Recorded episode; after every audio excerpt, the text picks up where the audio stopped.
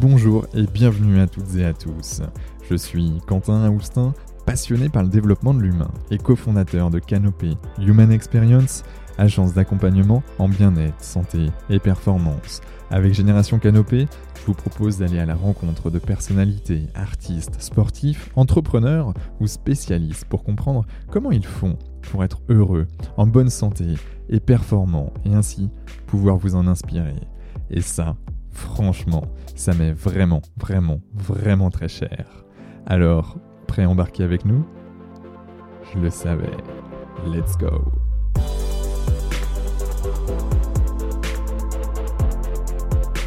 Bonjour à toutes et à tous, ici Quentin Aoustin du podcast Génération Canopée et j'ai l'immense joie d'accueillir aujourd'hui Philippe Croison. Alors pour ceux qui ne le connaissent pas, Philippe, mort le 5 mars 1994, affirme que sa vie s'est arrêtée ce jour-là, puis une autre a commencé. Et de quelle manière?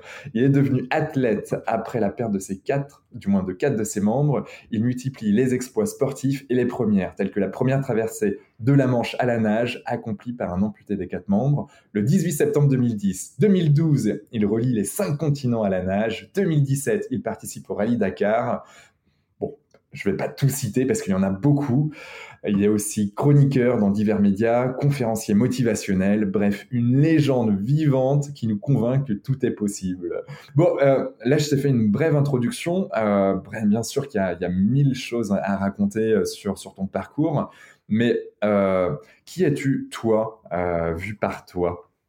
Je dirais un personnage, il y a deux personnages. Il y avait le personnage avant l'accident euh, je dirais, personnage, entre guillemets, hein, sans, être péjoratif, un personnage lambda.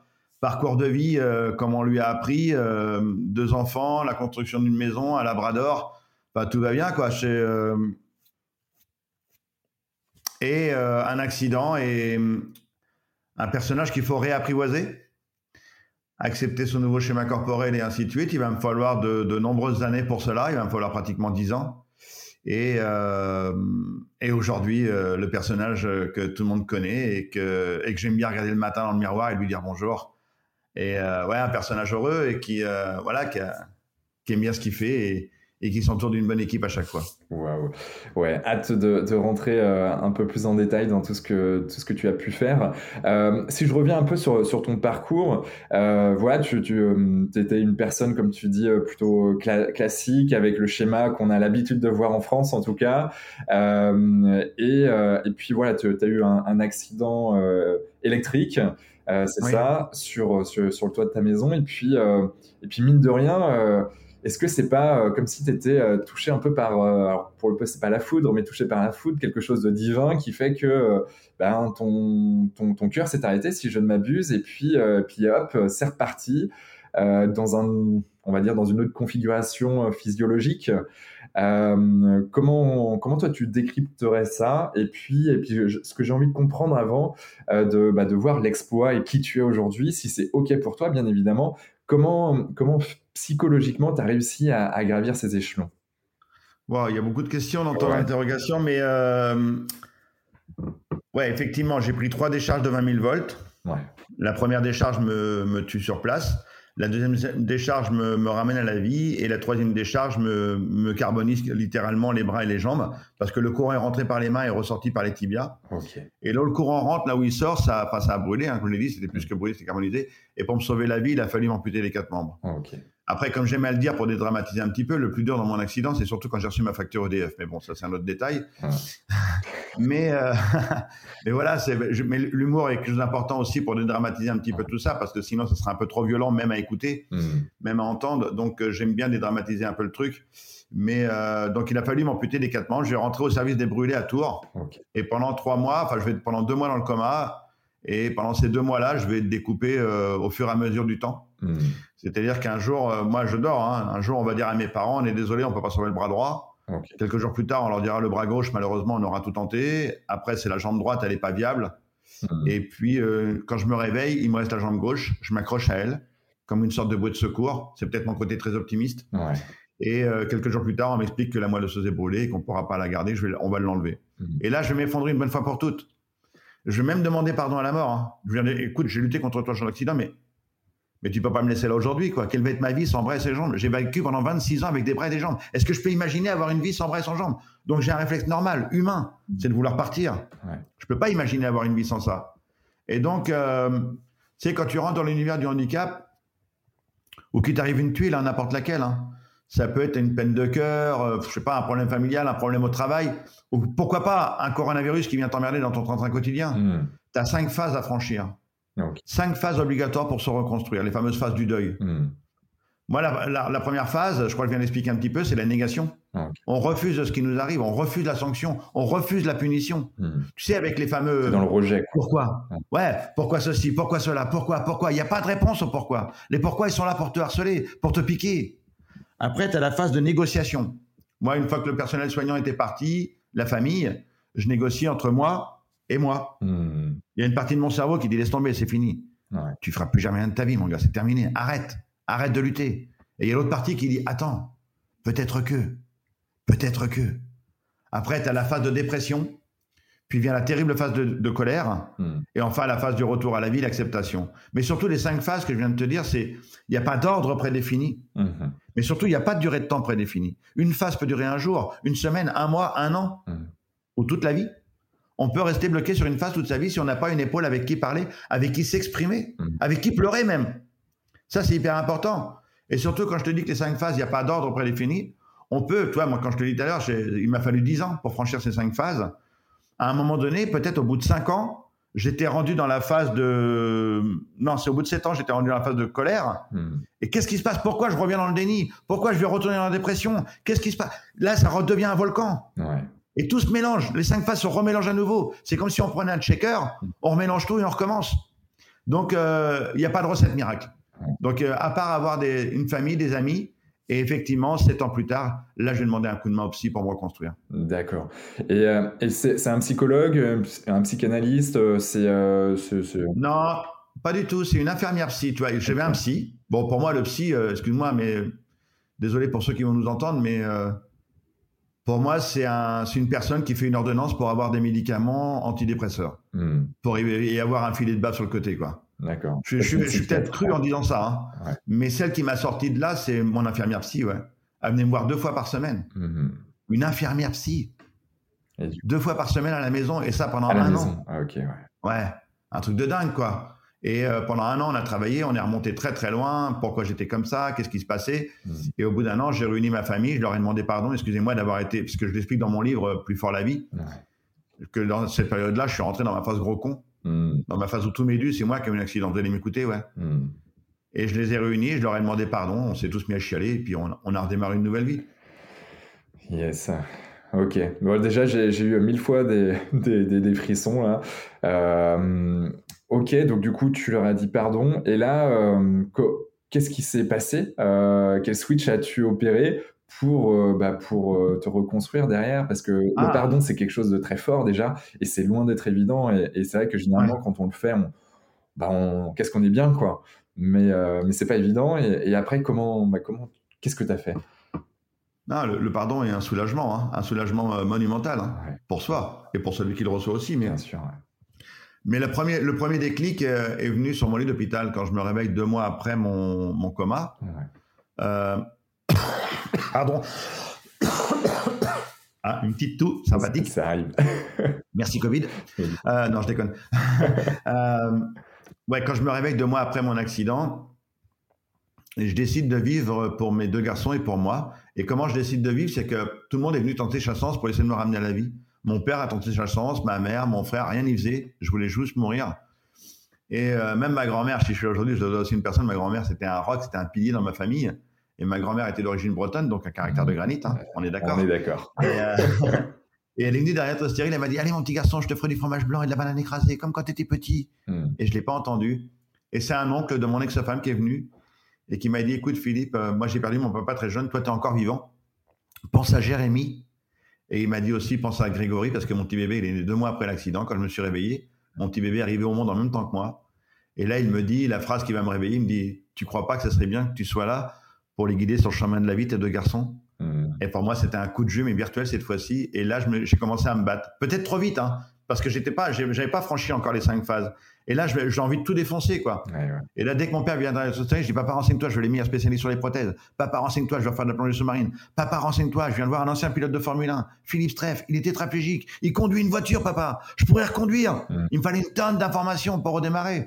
Comme tout le monde, aujourd'hui, dans notre société, a besoin énormément d'informations après ce qu'on a vécu, après le coronavirus, mm. après le, maintenant, même maintenant la guerre, la guerre proche de chez nous et après les présidentielles. Personne ne sait où on doit aller, personne ne sait comment ça va se passer pour nous. Il n'y a pas de futur. C'est clair. On n'a pas d'informations. Donc moi, quand je me suis réveillé et que j'ai décidé de vivre, il me fallait une tonne d'informations pour avancer. Donc ça, ça a été mon premier déclic. Mon deuxième déclic est venu après ma phase de colère. J'ai vécu comme ça pendant trois ans avec mes deux garçons. La maman était pas loin, hein, c'était open bar. Ils faisaient ce qu'ils voulaient, parce qu'on s'était séparés avec euh, mon ex-femme sept ans après l'accident. Euh, et, un jour, je me suis dit, je suis pas fait pour vivre tout seul. Hmm. Et j'avais envie d'être aimé et, d'aimer à nouveau. Mais qui allait être capable d'aimer un mec comme moi qui avait pas de bras, pas de jambes? Est-ce que ça pouvait être possible? Et euh, je me suis inscrit sur un site de rencontre. Ah euh, mythique pour pas le nommer. Mancini euh, a fait de bonnes choses. Exactement. Et, et là, j'ai rencontré Susanna. Ouais. Ça fait 15 ans qu'on est ensemble. Susanna avait les trois filles. Moi, j'avais deux garçons. Hmm. On est une petite famille recomposée de ouf. Et, et voilà. Et on, et on a avancé. Et comme je le dis, l'amour, l'amour est un outil de résilience extraordinaire aussi. Mais l'amour donne des ailes. Mais moi, il me l'a donné des palmes. Hmm elle m'a donné des palmes pour que je puisse réaliser mes rêves et surtout, euh, enfin, dernièrement, Susanna, enfin, ça fait un an là maintenant, elle a écrit un livre qui s'appelle Ma vie pour deux, dans l'ombre du héros, une femme, où elle explique son parcours à mes côtés. Hmm. Bon, euh, j'en prends plein dans le bouquin, hein, ça je prends cher. Avec beaucoup d'amour, mais alors qu'est-ce que je prends dans le bouquin? Elle m'a dit c'est un exutoire, j'ai besoin, parce que c'est vrai que Susanna s'est perdue dans mes aventures. Hmm. Elle s'est beaucoup perdue, elle a beaucoup donné. Et, donc, euh, on parle souvent des personnes en le cap, mais on oublie très souvent les aidants, ceux qui sont à côté d'eux. Et euh, elle a souffert après de la notoriété. Parce que la lumière était sur moi et quand j'arrivais, par exemple, tu vois, Susanna, elle portait les valises et tout, et tout le monde faisait sur moi. Ouais, ça va, Philippe, t'as fait un bon voyage. Et derrière, il y avait Susanna avec trois valises ou des trucs comme ça et personne ne s'occupait d'elle. Hmm. Et je leur disais, mais regardez, là, il y a quelqu'un avec moi, Susanna. Voilà, c'est. Euh, elle en a souffert. Donc, elle en a écrit un livre qui s'appelle Ma vie pour deux, dans l'ombre du héros, une femme. Ok, ben, on mettra tout ça dans les notes du podcast également pour aller, euh, pour aller le lire. Pour sûr, c'est pas une, personne isolée. Il y a, il, y a, il y a, plein de personnes comme ça. Ouais. Ah, 11 millions. Il y a 11 millions d'aidants en France. 11 millions. 11 millions d'aidants en ah France. Ouais. c'est énorme. C'est un septième, quoi. Ben, c'est ouais, 11 millions de personnes qui, euh, qui offrent leur vie par amour pour leurs parents, pour leurs enfants, pour euh, son mari, son épouse. Ben, et ils sacrifient leur vie pour. Euh, ouais, je dis bien sacrifier. Attention, je ne mm. dis pas n'importe quel mot. Ils sacrifient leur vie par amour, ouais. Mm. Et tu sais que l'espérance de vie d'un aidant est 15 ans inférieure à la moyenne normale. Ah, ok. Tellement la fatigue est puissante. Waouh, waouh, waouh. Ouais. Bon, en tout cas, euh, bah, Mythique, euh, Mythique fait des, fait des prouesses. Et, euh, et, en tout cas, vu comment tu en parles, bon, voilà, ça, ça, sent que l'amour est, est, bien présent. Hein. Ça, c'est, ça, ça, se voit, ça s'entend. bon, mais il n'y a jamais de hasard que des rencontres, comme j'aime le dire. Exactement. ok, donc, comment toi, tu t'es dit Ok, ben moi j'ai envie de j'ai envie de faire des records, j'ai envie d'aller euh, traverser la Manche. Alors déjà, comment tu choisis tes records? Euh, et puis comment tu les prépares, comment ça se passe, comme les sponsors, tout ça, j'imagine parce qu'il faut des, un peu de finances. Comment comment tout ça tu comment ça se passe? Donc, comme d'habitude, tu me poses 3000 questions en une seule question. C'est pour te donner de la matière que tu as un espace assez large. Alors, écoute, je dirais la première personne qui m'a inspiré, c'est Marion Hans. Ah, ok une jeune Française. C'est-à-dire que je suis tombé d'hôpital quand je me suis réveillé deux mois après mon accident, que j'ai décidé de vivre pour mes deux garçons et pour moi. Euh, je demande à une infirmière d'allumer la télévision un vendredi soir et je regarde l'émission Thalassa. Ah, j'adore. Et la première chose que je vois, c'est une jeune fille qui traverse la Manche à la nage, Marion Hans. Mm. C'était la deuxième Française à réussir la traversée de la Manche depuis 1875. Elle avait fait une première tentative à l'âge de 16 ans qui avait échoué, cette gamine. Mm. Et elle était revenue un an après pour réaliser son rêve, traverser la Manche à la nage. Hmm. Et moi, je vois cette émission de Thalassa, je vois cette fille qui se bat contre les éléments, son équipe qui l'encourage. Allez, Marion, tu vas y arriver cette fois-ci. Nage, Marion, nage, on est avec toi. Et moi, je pense qu'à ce moment-là, j'ai juste oublié, j'étais tellement capté par les images, j'ai juste oublié qu'on m'avait enlevé, qu'on m'avait enlevé mes bras et mes jambes. Hmm. Je regarde la télévision et je fais waouh, pourquoi pas moi un jour? Pourquoi moi je traversais pas la Manche à la nage? Hmm. Et là, l'émission Thalassa se termine, je me réveille, je dis oh la vache, je vais avoir du boulot quand même. Et c'est pas un truc qui me harcelait. Hein. J'en parlais comme ça de temps en temps, euh, sporadiquement, à de la famille, des amis, mais pendant les 10 ans où j'ai végété, j'en ai parlé, mais vraiment, c'était vraiment occasionnel, quoi. C'est pas un truc qui me harcelait. Hein. Je me souviens une fois, je l'avais dit à mon père, on était à Noirmoutier, en Vendée, sur le port de l'Herbrodière. Ah, j'adore. Et j'étais dans mon fauteuil électrique, j'ai dit à papa, je dis, hé papa, un jour je traverserai la Manche à la nage. Et mon père, il m'a pas répondu dans cette journée-là. Mais j'ai vu dans ses yeux, il s'est dit, oh merde, il a pas que les, les gens qui ont cramé lui. Il doit y avoir un court-circuit, qu'est-ce qu'il est en train de me dire? Qui veut traverser la Manche à la nage Il sait même pas nager. Allez, viens, mon fils, on rentre. Et quelques années plus tard, donc dix ans plus tard pratiquement, hein, euh, attends, dix, non, même plus que ça, 13 ans plus tard, euh, il y a mes enfants, un jour de Noël, pas les cinq enfants hein, réunis, la petite famille recomposée, se mettent autour de moi, une tendent une enveloppe, un de mes vieux rêves sont en parachute. Ah, trop bien. Et j'ai été père ce soir en parachute. Là, il y a plein de journalistes qui sont venus. Et, euh, et là, il y a une journaliste de France 3 qui me dit Mais c'est quoi ton prochain rêve? Et là, je lui lance comme une sorte de bouteille à la mer. Je dis bah, Peut-être qu'un jour, je vais traverser la Manche à la nage. Hmm. Et la journaliste euh, me dit Si un jour tu le fais, tu me le dis. Je dis Ouais, bien sûr, allez, salut. Hein. Moi, j'avais balancé ça comme ça, euh, un petit peu. je sais pas s'il peut se passer un truc, on sait jamais. Et ouais. Et, quelques mois plus tard, quatre mois plus tard, elle m'invite au plateau du 19-20 à, réagir au discours du président de la République, Nicolas Sarkozy à l'époque. Et en plein direct, sa collègue à la télévision, elle, dit comme si c'était affirmatif. Elle dit alors comme ça, Philippe Poison, vous allez traverser la Manche à nage? et là, je fais et là, mon cerveau, il a envie d'exploser, il a envie de se barrer. Et là, il y a un vieux tiroir qui s'ouvre, plein de toiles d'araignée, plein de poussière. Il y a un mot qui sort de là-dedans sans que je le contrôle. Et en plein direct à la télévision, j'ai fait oui. Et l'aventure a commencé comme ça. Et, ouais. et tu sais, pour, pour l'anecdote, après, euh, après la traversée, euh, quelques, quelques mois plus tard, on m'a invité à Lille. Ouais. Euh, T'imagines, l'accident, c'est en 2010. Et là, on est. Euh, L'accident, c'est en 1994. Et là, on est en 2010. Ok. Euh, ça devait être novembre, novembre ou décembre 2010. Ah. On m'invite à Lille à un championnat de natation. Ok. Et et je vais là-bas et le, speaker vient vers moi et me dit Ouais, Philippe c'est super génial, vous êtes venu pour les enfants, ainsi de suite. Euh, c'est vraiment top. Et là, je vois des gens qui sont en face de moi, alignés en randonnion, mmh. pour, comme s'ils comme cachaient quelque chose. Et le speaker continue et euh, waouh, j'ai de l'émotion là. Mmh. Le speaker continue, il me dit Mais pourquoi tu as traversé la Manche à la nage? Et je lui explique ce que je t'expliquais tout à l'heure, que j'ai vu Marion Hans à la télévision. Et là, ce mec, ce mec, il me dit, mais euh, tu l'as rencontré, Marion Hans? Je dis, ben non, je, sais qu'elle est lilloise, mais je l'ai jamais rencontrée en, vrai, quoi.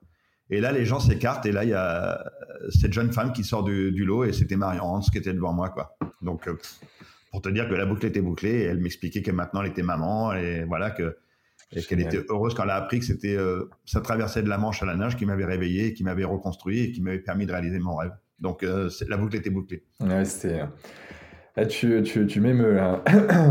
euh, c'est génial, quoi. C'est. Ben, c'est tout est possible, c'est du rêve, c'est du euh, et c'est comme ça qu'après euh, je monte une équipe après cette fameuse télévision mm. où elle me lance la perche. Ah ouais, faut savoir aussi sur le plateau télé parce que mon leitmotiv c'est ose, ose même la connerie, ose. et sur le plateau télé, j'avais dit que le, département de la Vienne, l'ancien département où j'habitais avant, était à 100% dernier mois pour me soutenir. Sauf que bah, ils n'étaient pas au courant. c'est ça qui et quand, je et quand je suis rentré le lendemain, j'ai appelé le département de la Vienne et on m'a passé le président que je connaissais absolument personne, je connaissais aucun élu. Et, là, je dis au président, voilà, je veux traverser la Manche à nage et tout ça. Il dit, ouais, je sais, je vous ai vu hier soir à la télé, ouais. Hmm. Et, euh, et je lui dis, est-ce que vous croyez que mon département peut m'aider? Parce que ça va coûter un petit peu d'argent ouais. Et le mec, il me répond, bah écoutez, je pense qu'on n'a pas trop le choix. bon, génial. Donc du coup, les, sponsors sont venus euh, de, de, la région, de... le premier, ouais, le département. Département, d'accord. Après, la, ma ville, Châtellerault, qui m'a fourni un entraîneur, qui m'a fourni l'accès à la piscine. Génial. Et après, euh, il a fallu que je commence à faire mes preuves. Il faut savoir que la première fois que je me suis mis dans l'eau, mon prothésiste m'avait fait des prothèses monstrueuses, 3 kilos par jambe. Oh Ouais, c'était des enclumes. Il a fabriqué deux enclumes. Mais il faut savoir que les prothèses de nage en, en, 2010, ça n'existait pas. D'accord. Donc on est parti de zéro. Mhm. Après, avec une équipe d'ingénieurs, on est, on est commencé avec des prothèses de 3 kg par jambe. On a fini à 700 grammes, tout en carbone et en titane. Waouh. Et la première fois, je, alors entre-temps, je monte mon équipe. Hein, je trouve l'ancien kiné de l'équipe de France de football 98. Ok. Championne du monde qui n'est installé dans ma région. Le mec, je rentre dans son bureau. Il faut savoir qu'à ce moment-là, euh, j'ai 40 ans, je suis gras comme un lardon. Ouais. comment il s'appelle Bruno Klein. Bruno Klein, ok. Bruno Klein, ouais, il est basé à Châtellerault. Et euh, excuse-moi, je vais retousser. Pardon. Non, t'inquiète. Bruno Klein, il est basé à Châtellerault. Et euh, je vais le voir dans son bureau. Le gars, je rentre là-bas. Et, bon, je fais 25 kilos de plus qu'aujourd'hui. Et je rentre dans son bureau, je dis bonjour, voilà, euh, je m'appelle Philippe Croison, j'ai un rêve de traverser la Manche à nage, j'ai besoin de vous. Et j'ai jamais vu un kiné courir aussi vite. Je dis mais vous allez où? Il dit je cherche le camion à sauver les caméras cachées. Le mec, il croyait que c'était une vanne. je dis non, non, j'ai vraiment besoin de vous. Il a intégré l'équipe. Après, j'ai appelé Arnaud Chassery, Jacques Tuzet, deux nageurs longue distance français qui avaient réussi la traversée de la Manche à la nage. Je les ai intégrés dans l'équipe. Je me retourne une équipe de winners. Hmm. Après. Euh, et comment tu fais? Parce que tu, tu, vas les contacter, tu les appelles et tu vas dire j'ai besoin de ça, j'ai besoin de votre euh, expérience. Et, ils disent OK. Exactement. Rien, rien d'autre. Juste euh, leur parler de mon rêve, leur parler de mon hmm. envie. Et, euh, et après, euh, donc préparateur physique. Et le dernier que je vais voir, c'est mon cardiologue parce que j'ai peur de lui. Et je rentre dans son bureau, il me dit Toi, j'ai lu la presse, je t'ai vu à la télé, c'est non. Hmm. Surtout dans ton canapé, Philippe. Il dit Ton cœur, il pourra pas tenir, il est bourré de graisse, t'as rien foutu pendant 10 ans, t'as jamais été sportif de ta vie, t'as 40 ans et le jour de l'accident, le ventricule gauche du cœur a été brûlé. Donc il y a deux grosses cicatrices sur le cœur parce que le cœur a été ouvert à deux endroits pendant l'accident pour ça que j'ai fait deux arrêts cardiaques. Je suis mort aussi deux fois dans l'hélicoptère. Waouh. ouais, ouais, ouais, je, suis comme les chats, moi, j'ai cette vie. et ouais, en tout cas, je te vois avec le sourire, c'est fabuleux.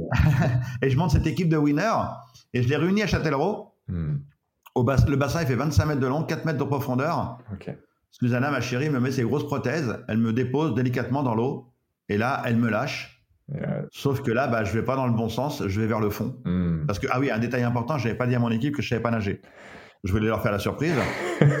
bon, bah, à un moment donné, je suis à 4 mètres de profondeur, les oreilles explosées parce que je peux pas pincer mon nez. Bon, bah, à un moment donné, j'ai plus soif. Donc, euh, mon entraîneur saute à l'eau pour me sauver la vie. Hmm.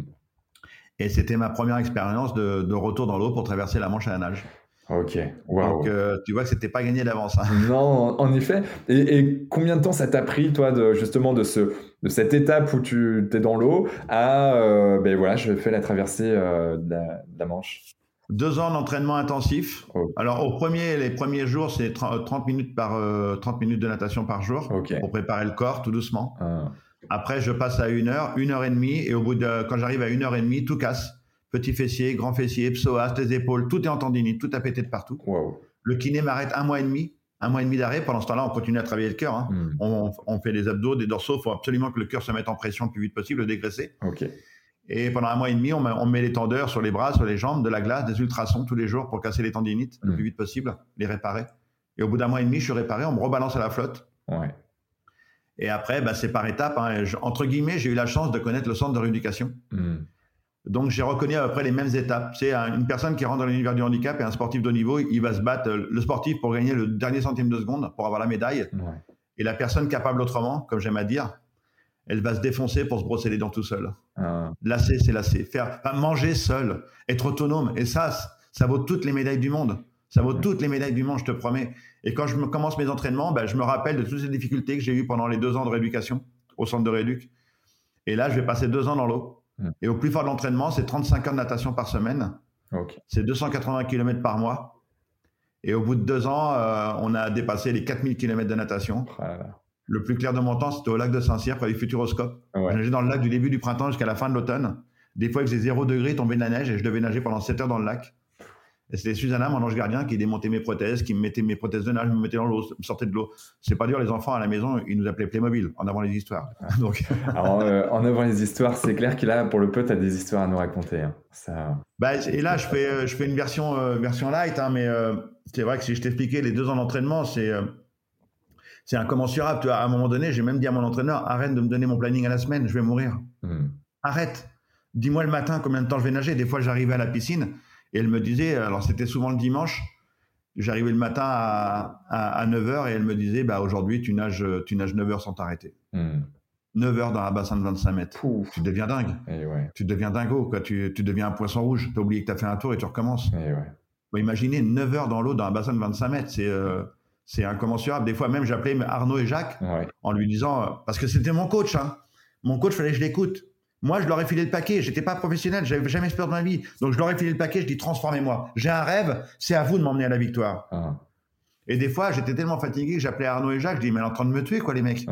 J'étais en train de me tuer. Je dis, mais aidez-moi, quoi. J'avais peur. Hmm. Mon corps était en train de se transformer. J'étais, j'étais à la ramasse totale. Et Arnaud et Jacques appelaient Valérie. Et le lendemain, quand j'arrivais à l'entraînement, elle me disait, euh, t'as appelé Arnaud, non Et moi, en panique, je dis, bah, euh, enfin, euh, ouais, on a discuté un petit peu. Bah, elle dit, aujourd'hui, tu devais nager 3 heures, t'en feras 5. Ok. Voilà, c'était mon coach. Bon. Et tu vois, quand je nage, par exemple, dans une tempête à, Noirmoutier, je me suis entraîné énormément à Noirmoutier aussi. Euh, je nage dans une tempête, dans les rouleaux. Je devais faire 5 heures. Les vagues me ramènent sur la plage, ils m'éclatent, mon mât se barre, le tuba, j'ai avalé plein d'eau de mer, j'ai du sable dans les yeux. Enfin, c'est une catastrophe totale. Elle voulait que je m'entraîne dans toutes les conditions de mer. Et là, j'arrive, mais complètement mort. J'avais nagé 4h55. Et là, elle tend la main, elle me tend 5 doigts. Et elle me dit, il reste 5 minutes.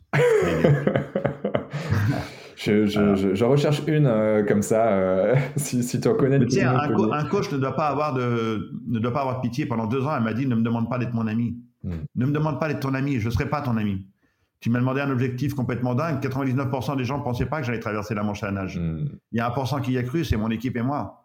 On a montré à ces 99% de pessimistes que tout était possible, que l'impossible c'était juste nous. C'est quoi nos rêves, c'est quoi nos envies, c'est quoi nos objectifs? Et, donc, euh, elle m'a porté.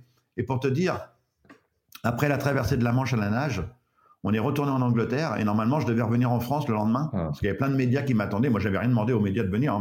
Franchement, j'avais prévenu personne moi. Et c'est une, une, tempête médiatique que j'avais pas prévue. Ok.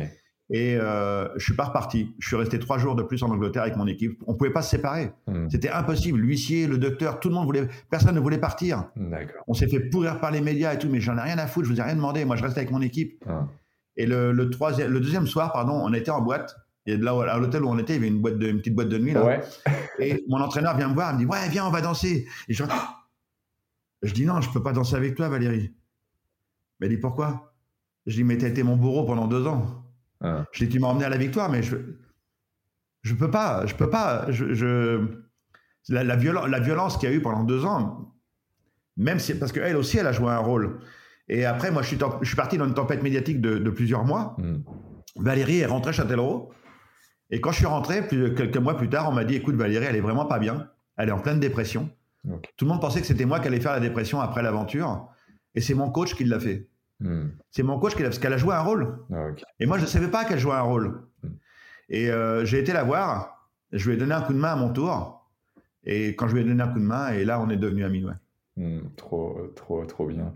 C'est euh, d'ailleurs là en retour d'expérience, euh, que penses-tu de jouer un jeu ou de, jouer un rôle? Parce que là, mine de rien, elle a joué un rôle pendant deux ans et, on voit, alors elle t'a amené euh, quelque part sur, sur la scène à accomplir ton rêve. Et de l'autre côté, on a vu un peu le, quelque part les dégâts que ça peut potentiellement faire si on joue un rôle aussi longtemps. Euh, qu'est-ce que toi tu en retiens de, ça? Ah mais moi je, je, le dis très souvent, il faut pas il faut pas créer de personnage. Les gens qui créent un personnage pour être mieux vis-à-vis des autres ou n'importe quoi, mais ils sont dans une souffrance monumentale. Hmm. C'est terrible, c'est terrible. Et surtout qu'après, ils peuvent plus sortir de ce personnage.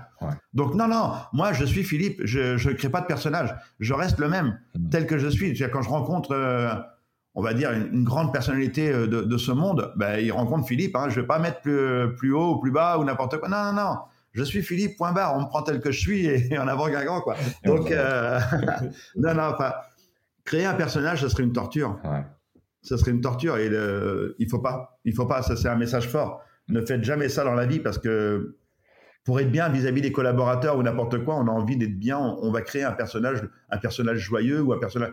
Alors qu'en vérité, on n'est pas comme ça. Hmm. En vérité, on n'est pas comme ça. Donc, euh, soyez vous-même. Et euh, c'est aux autres de vous accepter tel que vous êtes, mais pas à vous de vous adapter. Quoi. Enfin, si vous adaptez, vous allez être malheureux tout le temps. Je, je, je, rejoins 1000%. J'ai dîné la semaine dernière avec euh, le patron de Swile, qui est une des licornes françaises, euh, euh, grosse start-up, scale-up maintenant. Ah bah, va falloir que tu me le présentes. Et, je, te, le présenterai si tu veux, avec grand plaisir. Et, et en fait, il me disait, mais tu vois, dans, dans ma boîte, ce que je combats le plus, c'est le fait que les gens mettent des masques Donc euh, chez moi, tu regardes, et en effet, hein, quand tu regardes les, personnalités qu'il y a dans sa boîte, euh, il y a vraiment de, tout, tant, euh, tant, une personne hyper bien apprêtée que le, la, personne avec des dreads, avec des tatouages de partout, et, pourtant ils font une, boîte qui cartonne, et, il dit, voilà, la recette en tout cas de la culture d'entreprise, c'est d'enlever tous ces masques, parce que plus tu es toi-même, ben, plus tu es heureux, épanoui, performant au travail, si on est sur l'aspect performance, productivité, et, mm. c'est ça qui fait que bah, qu'on est, euh, qui fait la richesse en fait de, quelque chose, d'une équipe. Complètement. Tu sais, moi, moi j'ai créé, j'ai mis un masque dans ma vie. Hein. Ouais. J'en ai mis un après mon accident quand je quand j'étais au centre de rééducation et que je suis rentré chez moi. Mm. Et toute ma famille a mis le même masque, le masque de tout va bien, je vais bien. Ah, le masque du smiley, le masque du clown. Mm. Alors que derrière le masque, je hurle, je pleure, je crie. Mais devant tout le monde, j'ai un smiley. Tout va bien, non, c'est cool. Parce que tu sais, mon père, il avait fait une petite, il a fait une erreur, enfin une petite, une petite ou une grande erreur, chacun jugera, mais mon père, euh, on va dire, c'était le patriarche de la famille, tu vois, c'était le, manager des amis, hmm. le, patron de la famille, tu vois, et euh, mon père avait pris cette, ce rôle à cœur, il avait dit, euh, voilà, il prenait des informations auprès du personnel soignant, il le redistribuait de l'autre côté, il faisait le tampon. Et il avait dit à, mes à ma famille et mes amis, ceux qui ont le droit d'aller voir Philippe à l'hôpital, je veux que personne ne pleure devant lui. Hmm. Je veux qu'on lui montre qu'on va une famille forte, qu'on va être des amis soudés. S'il y en a un qui pleure devant lui, je vous préviens, ça sera entre lui et moi après. Hmm. Et on a joué ce rôle pendant sept ans. Ah, pendant sept ans, jamais personne n'a parlé de ce qu'il avait ressenti pendant l'accident. Jamais personne n'a parlé de ce qu'il avait ressenti quand j'étais amputé des quatre membres. Hmm.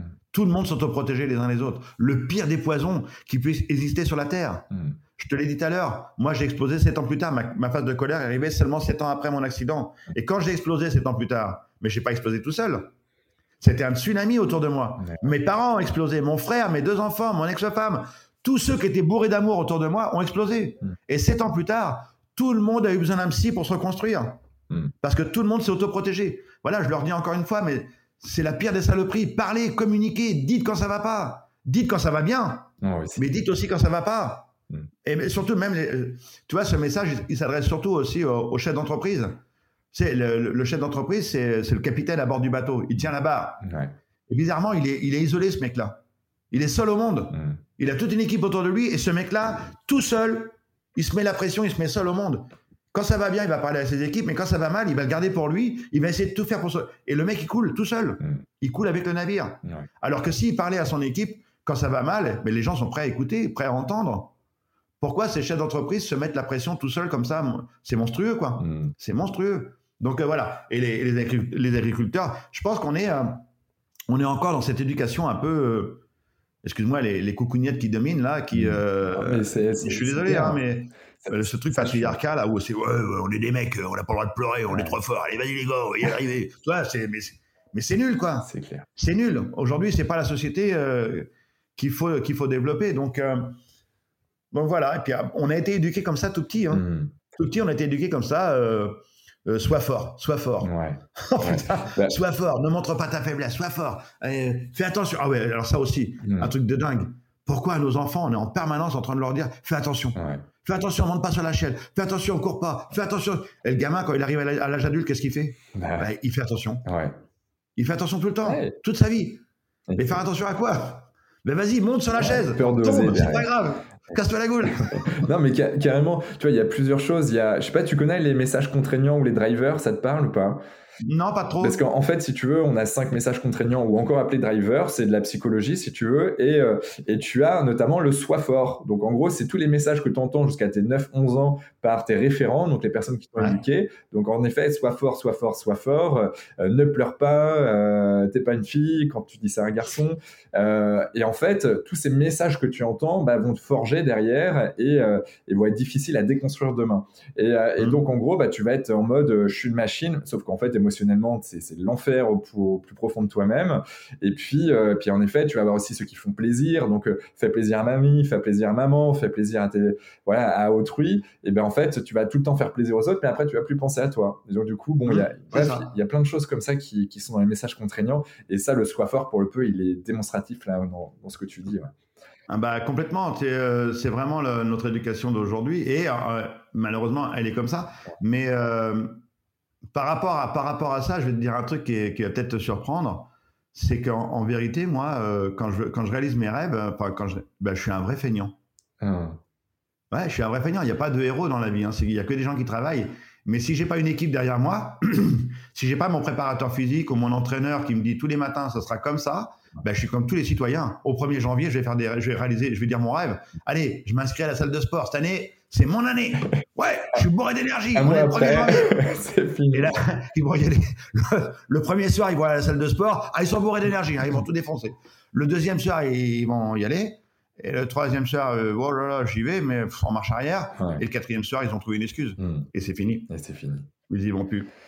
Donc, euh, on est tous pareils. Hein. Et donc, moi, si j'ai pas une équipe derrière pour me pousser au cul, pour me dire, allez, c'est comme ça, on y va, on fonce, on tape dans les gamelles, euh, bah, je suis comme tout le monde. De, le lendemain, je dis, ouais, c'est bon, demain, j'en ferai un peu plus, aujourd'hui, j'en fais un peu moins, et demain, un peu plus. Et le lendemain, on, redit la même phrase. Ouais. Mais c'est hyper important d'avoir une équipe sur qui compter, sur qui euh, bah, se challenger, qui, qui va te motiver. Qui, euh, mais, mais en même temps, euh, tu es un peu la, la, figure de proue, tu vois. Tu, tu es là devant, tu, tu, tu as ce rêve, et puis tu embarques aussi une équipe, parce que cette équipe, à la base, c'est toi qui l'as construite aussi. Ouais, mais je suis d'accord avec toi, mais il n'y a pas de jeu. Hmm. JE n'existe pas. C'est JEU. Le, la le personnage que tu rencontres qui te dit je, je, je, comme par exemple Valérie Pécresse, par exemple, qui dit tout le temps je, je, je. Elle est tout seule au monde, cette, cette dame-là. Elle n'a pas d'équipe, elle n'a personne, elle, elle, fait tout toute seule.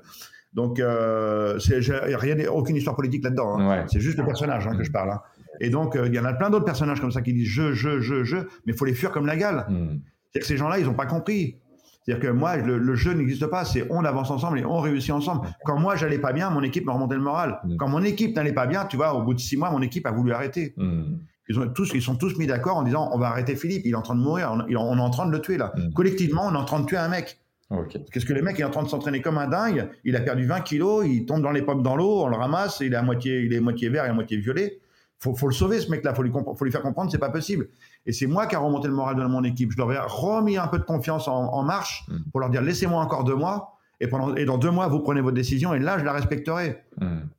Donc, le, comme ça, c'est vraiment, c'est, si tu m'écoutes partout dans, dans, tout ce que je fais comme interview, il n'y a pas de jeu, c'est toujours on. Hmm. Et quand je suis sur le podium, euh, moi, tu sais, ce qui m'éclate le plus, c'est quand on réussit une aventure avec l'équipe et qu'à la fin, que ce soit la Manche, les cinq continents et le Dakar, tu le vois très bien sur le Dakar, sur le podium, que tout le monde est sur le podium sur la bagnole et la plupart, la plupart de, de toute l'équipe chiale et on se regarde et on se dit, putain, on l'a fait, quoi. Putain, on l'a fait, quoi. Et ça, c'est la plus belle des victoires. Ouais, ouais, ouais, ouais. C'est, c'est, fantastique. Euh, j'ai repensé à toi euh, vis-à-vis de, ce, euh, bah, de ce que tu avais fait au, Rallye Dakar, parce que je crois que c'était l'année dernière ou il y a deux ans, il y a, il y a une personne, un ancien champion du monde de, de BMX quand il était junior, qui est devenu quasi tétraplégique. Et, Alex Alétru. Exactement. Et, et justement, j'ai écouté un podcast de lui sur Génération Do It Yourself de Mathieu Stéphanie. Et là, je dis waouh. Et puis, euh, puis bah ouais, il a, cartonné lui aussi. Bah, c'est euh, c'est les gens qui ont, qui ont, connu la résilience. Hmm. Et je pense qu'aujourd'hui, notre société, elle est dans la résilience en ce moment. Notre société, la société complète, hein, je parle de collectivement, elle est dans la résilience et elle cherche des messages. Hmm. Elle est en train de chercher des messages à toutes azimuts, partout, pour essayer de, de comprendre.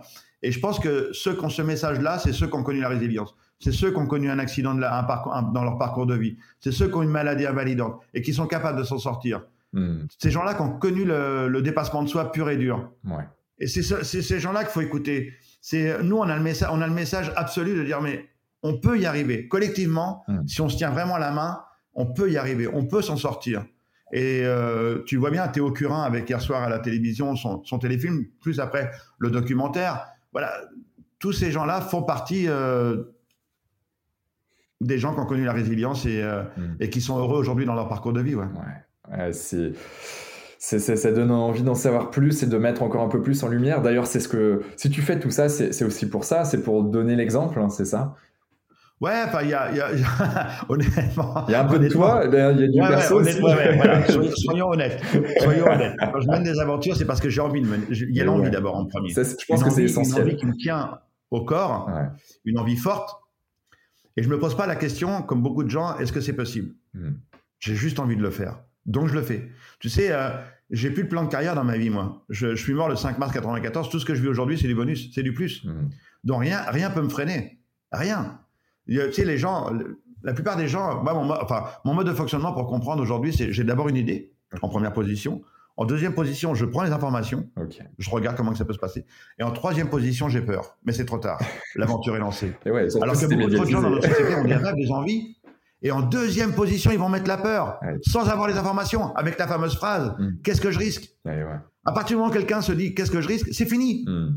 Il s'enlève 80% de chance d'y aller, juste en se faisant peur tout seul.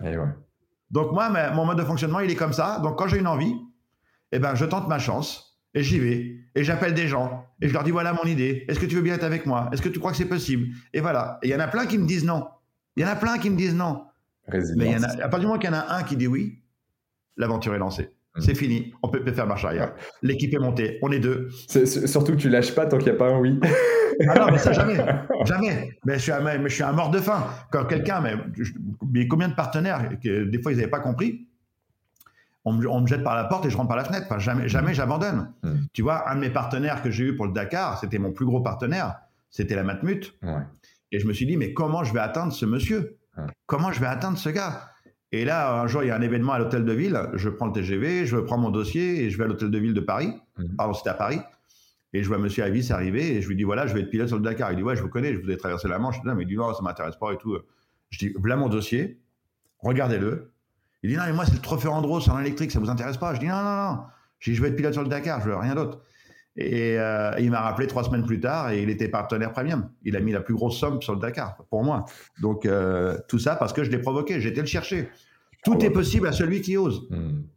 Ne, ne, vivez. La, phrase la plus terrible dans notre parcours de vie, c'est merde si j'avais su. Hmm. Pourquoi tu dis cette phrase? Puisque au fond de toi, tu le savais. Eh au fond de toi, tu le savais, mais tu n'y as pas été. Et juste après, tu dis oh merde si j'avais su. Mais elle est, elle est terrible cette phrase. D'ailleurs, tiens, quand j'étais au magazine de la santé pendant six ans, j'ai fait une chronique. Sur France 5. Hein. et j'ai fait une chronique en, parlant d'une enquête qui avait été menée sur les personnes en fin de vie. Et on leur a posé une question toute simple. Euh, quel est votre plus gros regret? Hmm. Et à plus de 85%, t'entends bien, à plus de 85%, les gens ont répondu J'ai pas réalisé mon rêve. Ah, ça... Ils sont en fin de parcours, ils se retournent, ils disent Merde, j'ai pas réalisé mon rêve. Et ça, c'est la phrase la plus terrible. C'est euh, voilà, c'est. Euh, je sais que c'est facile à dire comme ça. Il y a plein de gens qui me l'ont dit, Philippe, mais pour toi, c'est facile de dire ça. Mais qu'est-ce qui était facile? Qu'est-ce qui était facile? Tu es en train de dire à un mec qui était amputé des quatre membres, qui a vécu deux ans en centre de rééducation, qui a vécu dix ans dans un canapé, qui a pas bougé, qui a voulu mettre fin deux fois à ses jours, et qui un jour s'est réveillé, s'est battu comme un chien pour arriver aujourd'hui et dire j'aime ma vie d'aujourd'hui parce qu'elle est riche, parce que j'en ai fait quelque chose. Et toi aujourd'hui, tu me dis que c'est facile. Mais non, c'est à toi de bouger, mon gars. Arrête d'attendre que les gens fassent pour toi. Fais. fais. Défonce-toi, mon gars. Ose. Et surtout, n'aie pas peur de demander un coup de main parce que ça aussi, c'est culturel dans notre société. Mm. Demander un coup de main, c'est vécu comme si c'était un moment de déshonneur, comme si c'était vécu un moment d'échec. Mm. Pourquoi on vit le coup de main comme un moment d'échec? Vivez-le comme un moment de partage. Moi, j'ai plus de bras et plus de jambes. Sans coup de main, j'aurais jamais réalisé mes aventures. J'aurais jamais réussi ma vie sans les coups de main. Hmm. Donc, à partir du moment où j'ai eu un accident, il y a toujours une équipe. D'abord les pompiers, le SAMU, l'hôpital, le centre de rééducation, ma famille, mes amis et les équipes pour, pour mener mes aventures. Il y a toujours du monde autour de moi. Donc, je leur dis encore une fois, le jeu n'existe pas. C'est vraiment ça, quoi. C'est n'ayez pas peur de demander un coup de main parce que à la fin, vous allez être heureux parce que ce sera un travail collectif. Ouais. Ouais, ouais. moi, je vois bien le quand tu parles de jeu, j'ai le jeu J-E-U euh, en tête euh, et, en effet, c'est sorte de, jeu parce qu'il y a la notion de plaisir, mais euh, parce que ça, ça, te fait du plaisir, ça te procure du plaisir, mais mine de rien, il y a beaucoup aussi de travail, de résilience, ah, de ouais, de, de, ne rien lâcher. Et c'est ça qui est, c'est ça qui qui, est, bon. Ça devient presque addictif, je pense, à un moment donné. Ouais, ouais. Après, ça devient addictif parce que le grand public retient la cerise sur le gâteau. Ouais. Le grand public, il retient juste la cerise, c'est la, traversée de la Manche, les cinq continents, ou être pilote sur le Dakar. Mais moi, le plus beau, c'est pas ça. Hmm. Le plus beau, c'est à chaque fois que je mène une aventure, c'est deux ans de travail. Pour, les, pour, les, pour la Manche, c'est deux ans. Les cinq, les cinq continents, c'est deux ans de travail. Le Dakar, c'est deux ans de travail. Hmm. C'est le travail de l'équipe, la transformation, la transformation du corps, la transformation avec les ingénieurs sur une voiture. c'est ces deux années-là qui sont merveilleuses. Et quand on chie, des fois ça craque, ça hurle, ça gueule, et puis ça redémarre. Mais pour moi, c'est ça l'aventure, c'est pas la, cerise sur le gâteau à la fin. Hmm. Donc, euh, ouais, ça fait partie d'un tout, quoi. Il y, a, un truc qui, qui revient et dans chacun des podcasts hein, que j'ai pu enregistrer. Euh, là, on est sur le 37e. Euh, dans les 36 précédents, tous ont parlé du rêve à un moment donné. Donc j'ai ah, des, des, des, personnes voilà euh, euh, fantastiques, connues dans leur domaine, euh, d'autres voilà, très très populaires. Euh, on parlait du deuil. Voilà, il y a, y a, des personnes du Québec qui sont venues intervenir justement, Lise Bourbeau notamment dans, dans, ce dans ce podcast qui est relativement connu dans, dans le monde du développement de soi et surtout bah, pour faire face à, au deuil. Et, euh, et, tous avaient la notion de, de, rêve. On a des rêves, faut, faut en tout cas tout faire pour les réaliser, et ça c'est hyper important. Euh, ben ouais, comme tu le disais, à la fin, si tu as 85% des gens qui, euh, qui sont sur leur lit de, bah de, de, fin de vie et qui sont mort. de mort, et tu dis bah ouais, en fait, si j'avais su, ouais, ben faut le si, euh, faut le bannir quoi, faut y aller quoi. Ouais. Euh, sais, je viens de tourner dans un film qui s'appelle les, enfin, il est sorti au cinéma maintenant il y a 5-6 mois, qui s'appelle Les rêves ne meurent jamais de Sébastien Belmont et Yannick Bestaven. D'accord. Et euh, un, magnifique, un magnifique film documentaire hein, sur, euh, sur les rêves. Hmm. Et, euh, et donc, oui, effectivement, moi, tout part d'un, rêve à chaque fois que j'ai une envie. On peut, on peut comparer l'envie et le rêve. Je crois que les, les deux sont, sont frères jumeaux. Ouais. Et, et, ils se tiennent bien la main tous les deux. Donc, ouais, une, le, au départ, ça, mes aventures partent d'un rêve, d'une envie. Et après, moi, j'ai juste envie d'une chose, c'est de les réaliser. Quoi. Ouais. Mais le rêve, mine de rien, émotionnellement, est encore plus fort que l'envie. Euh, là, le rêve, mm. c'est le truc qui te, qui, qui, qui, propre à toi et qui vient au plus profond de toi. Et tu te dis, purée, mais ça, j'ai envie d'y aller, quoi. Et, euh, et d'ailleurs, c'était quoi ton big dream, ton, ton, ton, ton rêve numéro un quand tu étais euh, plus petit, quand tu étais plus jeune? Bah, Écoute, bizarrement, justement, c'est ce que j'explique dans ce documentaire, dans ce film, que petit, j'ai pas de souvenir d'avoir des rêves euh, monumentaux. Enfin, j'ai, honnêtement, d'ailleurs, le documentaire partait sur les rêves des enfants et qu'à l'âge adulte, ils, réalisaient leurs rêves. Et quand il a fait mon interview, il a dit Mais merde, mais ouais, c'est, pas obligé d'avoir des rêves d'enfant au départ. Ça peut des rêves peuvent venir à tout moment. À l'âge adulte, tu peux avoir un rêve d'un coup qui vient dans ton esprit et qui te dit Mais waouh, pourquoi je réaliserai pas ce rêve-là quoi? Pourquoi hmm. j'y vais pas? Et euh, donc, moi, petit, en même temps, il faut savoir qu'après mon accident, le disque dur a été un petit peu effacé. Donc tout ce qui est avant l'accident, euh, mon enfance et ainsi de suite, j'ai des, quelques souvenirs, quelques brèves, mais c'est surtout ce que ma famille m'a raconté, ainsi de suite, qui m'ont recréé des rêves, enfin des souvenirs, pardon, hmm. dans, dans, mon esprit, qui m'ont reconstruit un petit peu tout ça. Mais le jour de l'accident, ouais, le disque dur a été un peu, euh, il y a eu un reset, donc un peu compliqué de savoir ce que je rêvais en étant petit. oh, ok.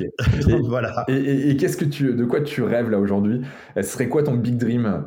Là euh... Je sais pas, l'autre jour j'avais un petit rêve de fou, c'était d'aller dans l'espace. Hein. Ouais, ouais. Donc, Moi aussi, c'est un de mes rêves. Hein. C'est mon rêve numéro un. Mais... ouais, bah écoute, j'ai fait un petit tweet à Elon Musk, hein, tu l'as vu ouais, certainement. Ouais, ouais. J'allais t'en parler de toute façon. Ça fait, un, ça fait un tabac monstrueux. Ouais, tu peux nous en parler un peu plus. Toujours... Mais quel, quel, enfant n'a pas regardé les étoiles en disant Waouh, j'aimerais bien être là-haut, les voir un peu plus près, ou se retourner et voir la Terre d'en ah, haut. Ça, Moi, je pense que ça, c'est un des rêves d'enfants qui, je dirais, allez, euh, peut-être j'en sais rien le pourcentage, mais 80 ou 90% des enfants sur la planète disent Waouh, ça doit être beau là-haut, ça doit être chouette. Mmh. Et qu'est-ce qu'il y a derrière tout ça mmh. et Tu sais, la, découverte, ça c'est le propre de l'être humain. Il veut toujours savoir ce qu'est-ce qu'il y a derrière le, derrière le rideau. Quoi. Et, donc, euh, et tu sais, dans toutes mes aventures, j'ai toujours parlé de l'espace. Mmh. Quand j'avais fini les cinq continents, je disais aux médias, sous le ton de l'humour, je dis Il me reste une mer à traverser, c'est la mer de la tranquillité. Bon, bah, sauf qu'elle est sur la Lune, quoi. Donc, euh, ouais. Donc les médias reprenaient ça et après les gens s'amusaient avec ça. Et après le Dakar, j'avais dit, euh, bah maintenant mon, prochain rêve c'est d'aller dans l'espace. Hmm.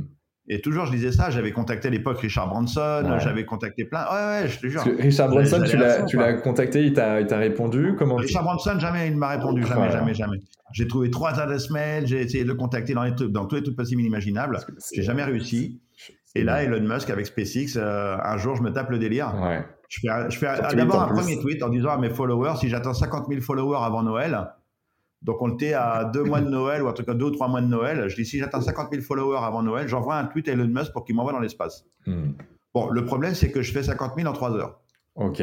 Donc, donc, t'étais à combien T'étais à combien avant? Oh, j'avais pratiquement rien, tu vois, j'avais peut-être 5000 euh, ou 6000 ah followers. tu, fais un x10 euh, en 3 mais, ouais, mais, le truc, c'est que les gens ont rigolé de ça. D'accord.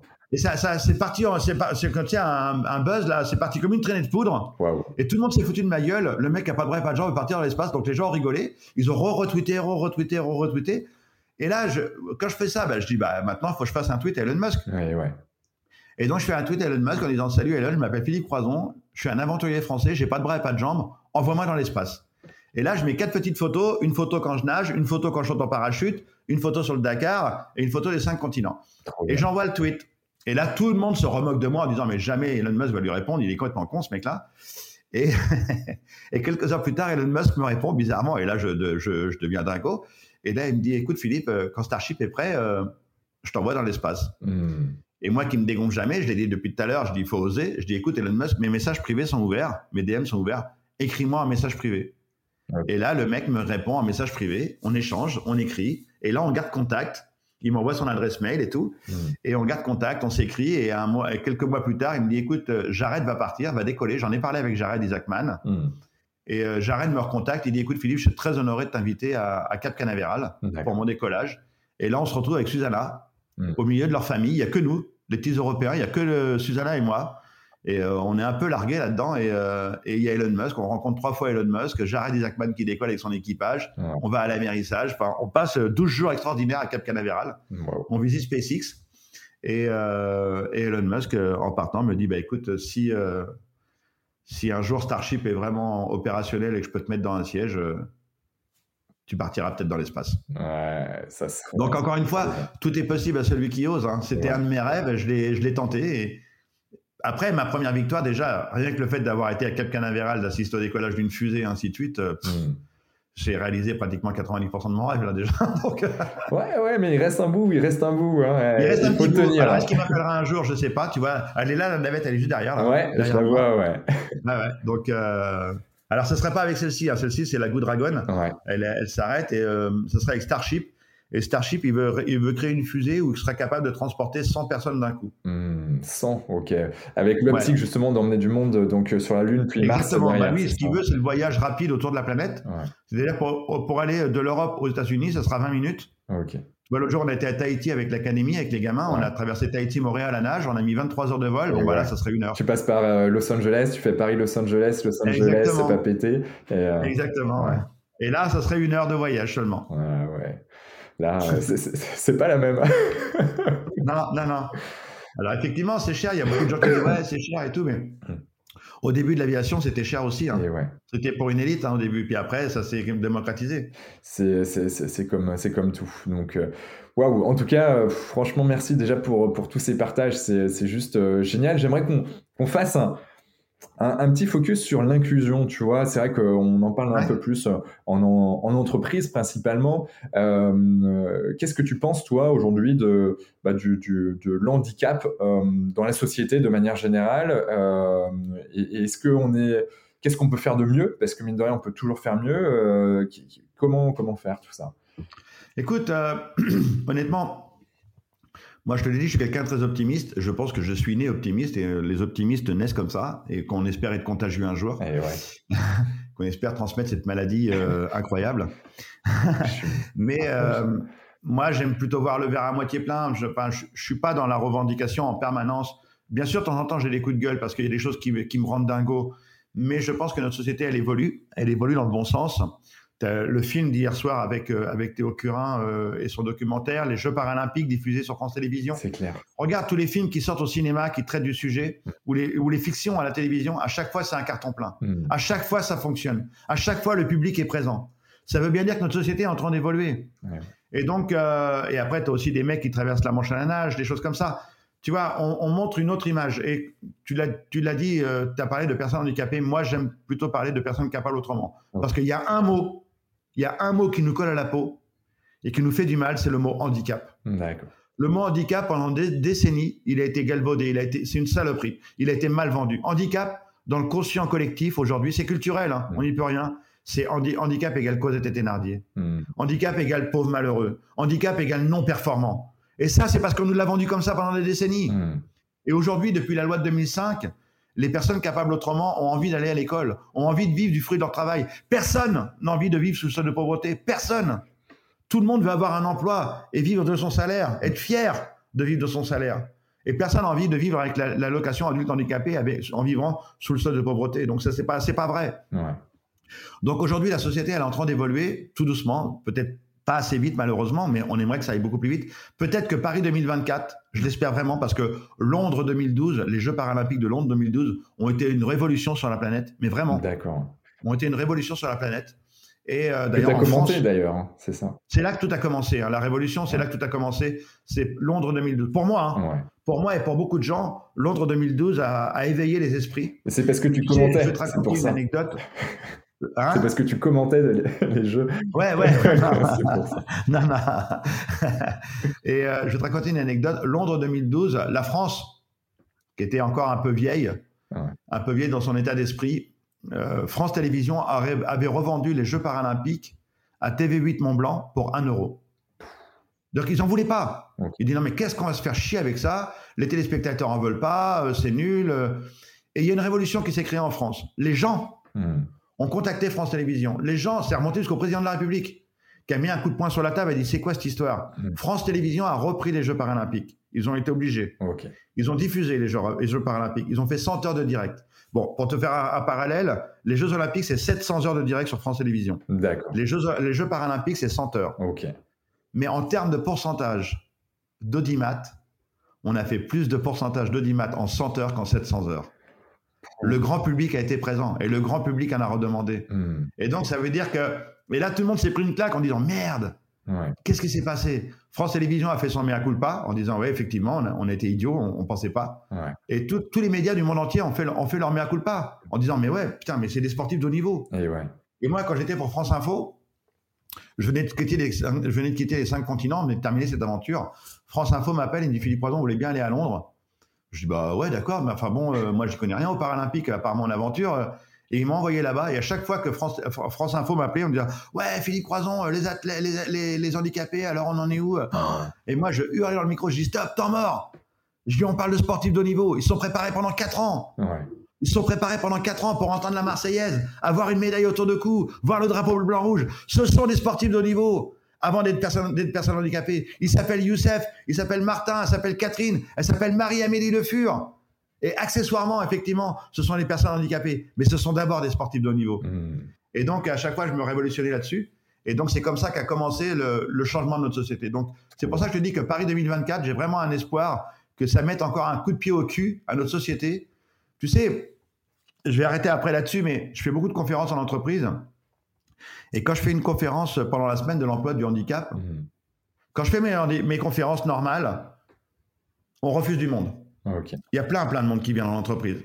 Quand je fais une conférence avec le mot handicap dans l'entreprise, tu vois, ça m'est arrivé de faire la même entreprise où il y a 200, 300 personnes qui viennent sur ma, ma, conférence. Et quand je fais une conférence avec le mot handicap dedans, il y a 20, 30 personnes ah ouais, qui sont dans la salle.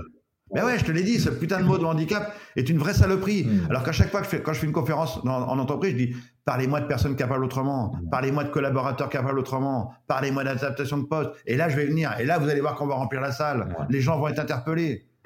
Et donc, c'est comme ça. Et quand je fais une conférence d'entreprise, je dis au chef d'entreprise, je dis mettez-moi trois managers là, hmm. à côté de moi. Et dites-leur, OK, l'entreprise a une politique emploi handicap dans l'entreprise. Les trois managers, ils vont faire Ouais, génial, bravo patron, on est avec vous. Oh, c'est vraiment formidable, ça y est, l'entreprise va évoluer. Et là, d'un seul coup, les trois vont se regarder en chien de faïence, ils vont dire C'est top, hein, mais dans le bureau de Martine ou dans le bureau de Christophe. Parce que moi, mon équipe, elle est complète, j'en veux pas de ton virus, moi. Hmm. Pourquoi ce manager, il a ce réflexe normal et humain? Parce que lui, il n'a jamais été confronté au handicap. Pour lui, et handicap, c'est que je, je, t'expliquais tout à l'heure, handicap égale Cosette et Thénardier. Hmm. Handicap égale non performant. Lui, il n'imagine pas qu'il y ait un gamin qui a été à bac plus 3 ou bac plus 5 et qui attend qu'une seule chose. Ce qu'on m'a accordé moi pour traverser la Manche ou relier les cinq continents ou être pilé sur le Dakar, juste la confiance qu'il mérite. Hmm. Juste la confiance qu'il va le faire le boulot. Et même son énergie, elle va être multipliée à 1000%. Parce qu'il va, il va, il va avoir envie de vous, vous montrer ce qu'il est capable de faire. Il en a tellement chié pour arriver à bac plus 3 et bac plus 5 que son énergie est, démultipliée. Bien sûr. Et donc, je le dis au chef d'entreprise, faut pas en vouloir à ce manager. Il a un réflexe normal humain. Donc, il faut communiquer au sein de l'entreprise. Hmm. Il faut communiquer à mort, avant l'embauche de la personne handicapée, en amont, parler avec les collaborateurs, leur expliquer c'est quoi, qu'est-ce qui va se passer, comment ça. Et là, tout le monde est rassuré. Et on avance ensemble. Hmm. Je suis, je, suis, je suis complètement en phase et, euh, et pour revenir je, déjà sur les, les Paralympiques euh, qui se sont passés là, euh, cet hiver, taux d'influence aussi énorme. Et euh, il y, a, y, y, a, Cécile Hernandez là, qui, a, qui a pas mal euh, sollicité, qui, qui, qui, a failli ne pas aller, qui au dernier moment, par beaucoup de résilience, est arrivé. C'est une personne là d'Occitanie et qui normalement devrait passer sur notre podcast là, incessamment sous peu. D'accord, tu me diras le bonjour de ma part alors. Ouais, tu, tu la connais Génial. Bah oui, oui, oui. Ok, ben je, avec grand plaisir, je, je lui partagerai tout ça. Et, et Cécile, c'est pareil, mais il n'y a pas que Cécile, il y a toute l'équipe, bah, tout, tout, le monde. C'est dingue en tout cas ce qui est en train de se mettre en place. Et, euh, et puis Paris 2024, moi aussi je, je crois en bon patriote, j'ai envie de dire, euh, à tous les niveaux. On est en train de mettre des choses, même au niveau des, des logos, de la mise en avant, euh, donc des, des, des, personnes capables autrement. C'est ça que tu, tu, dis? Mais c'est un spectacle extraordinaire, hein, les Jeux paralympiques. Hein. Franchement, les gens regardent parce qu'il y a une vraie compétition. C'est un spectacle extraordinaire de dépassement de soi pur et dur. Enfin, moi, ce que j'adore dans les Jeux paralympiques, je sais pas si tu connais, mais c'est le rugby fauteuil. Ouais, ouais, ouais, ouais, ouais. Ah, c'est d'une violence. c'est comme le, le, basket, mais le rugby, c'est pas mal. ouais, le rugby, ça tape. Hein. Ah ça tape. Les fauteuils volent en l'air, ils tombent, les mecs tombent par terre ou les filles. Warrior, et après, on arrête le jeu, on les remet sur le fauteuil, ça redémarre. Enfin, c'est un spectacle extraordinaire. Moi, j'adore ça. Hein. C'est Mad Max le truc. Ah ouais, non, mais je, je... ouais, c'est assez dingue ce qu'ils ce ce qu'ils font, quoi. Hein. C'est. Euh, ouais, ouais, c'est fort. Donc euh, bon, il y a, y a, de belles choses en tout cas en perspective là qui vont s'annoncer là dans les 3, 4, les deux prochains. Non, c'est dans deux ans en fait. On est en 2022. Bah, Paris 2024, ouais, deux ans. Bravo. C'est dans deux ans, merci. euh, bon, mais euh, au niveau des quotas en entreprise, toi, tu serais pour ou pas? Euh... Mais ça existe déjà. Ouais. Ça existe déjà. Tu sais que le quota, c'est 6% de personnes handicapées à partir de 20 salariés. Ouais. Alors, le, le, problème qui se pose, parce que moi qui fais beaucoup d'entreprises, le problème qui se pose, c'est que les entreprises veulent de la matière grise. Ils veulent des jeunes qui sont capables de, de, travailler à tel ou tel poste, qui sont compliqués, et que les, les entreprises ne trouvent pas. Ouais. Ne trouvent pas là. Il n'y a, plus assez de, y a plus assez de personnes compétentes sur le marché, parce que encore aujourd'hui, c'est compliqué d'avoir des formations, d'avoir des choses comme ça pour les personnes euh, capables autrement. Donc les entreprises disent, mais nous on veut, on a une politique emploi dans l'entreprise. Mm. Et quand on appelle, on nous dit, bah non, vous êtes contraint à payer l'amende. Ah pardon, on n'a pas le droit de dire une amende. Euh, la contribution. Ouais. bah ouais, mais ouais, mais c'est dingo. Donc euh, d'un côté, on oblige, et de l'autre côté, il n'y a pas assez de, mm. de, mise en place sur les formations, sur l'accès à l'école. Enfin, combien de fois je vois des exemples de gamins qui arrivent à bac plus 3 et arrivés là, par exemple, on leur dit, bah, on est désolé, on n'a pas d'auxiliaire de vie pour toi, c'est fini pour toi, on arrête. Alors que lui, il va aller atteindre bac plus 5, il voulait réussir, il voulait réussir sa vie, il voulait réaliser son rêve. Et ce gamin-là, on lui dit non, c'est pas possible. Combien, dès le primaire, on dit à des enfants qui, arrivent en primaire, on lui dit, on est désolé, on n'a pas d'auxiliaire de vie pour toi. Hmm. Qu'est-ce qui peut se passer? Pourquoi encore aujourd'hui, on a à peu près euh, entre 10 et 15 000 gamins qui rentrent à l'école, qui peuvent pas rentrer à l'école primaire parce qu'ils n'ont pas d'auxiliaire de vie? Et l'État leur dit, parce qu'une auxiliaire de vie, ça coûte à peu près entre 800 et 900 euros par mois pour aider un enfant. Hmm. D'accord?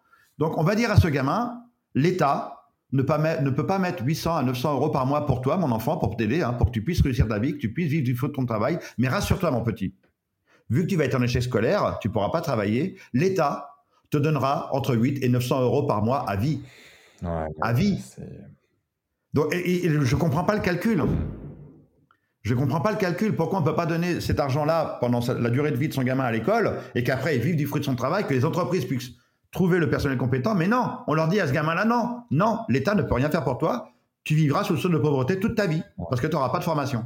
C'est dingo.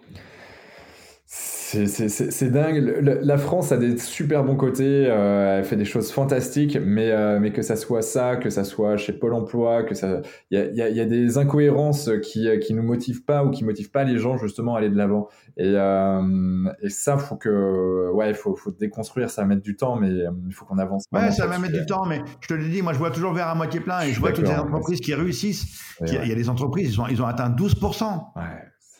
Et ils ne communiquent pas, ces entreprises-là. C'est des entreprises qui ont pignon sur rue, hein, qui sont très connues, mais ils ne veulent pas communiquer sur leurs 12%. Ce n'est pas leur leitmotiv. Ils ont dit, nous, on avait l'objectif de 6.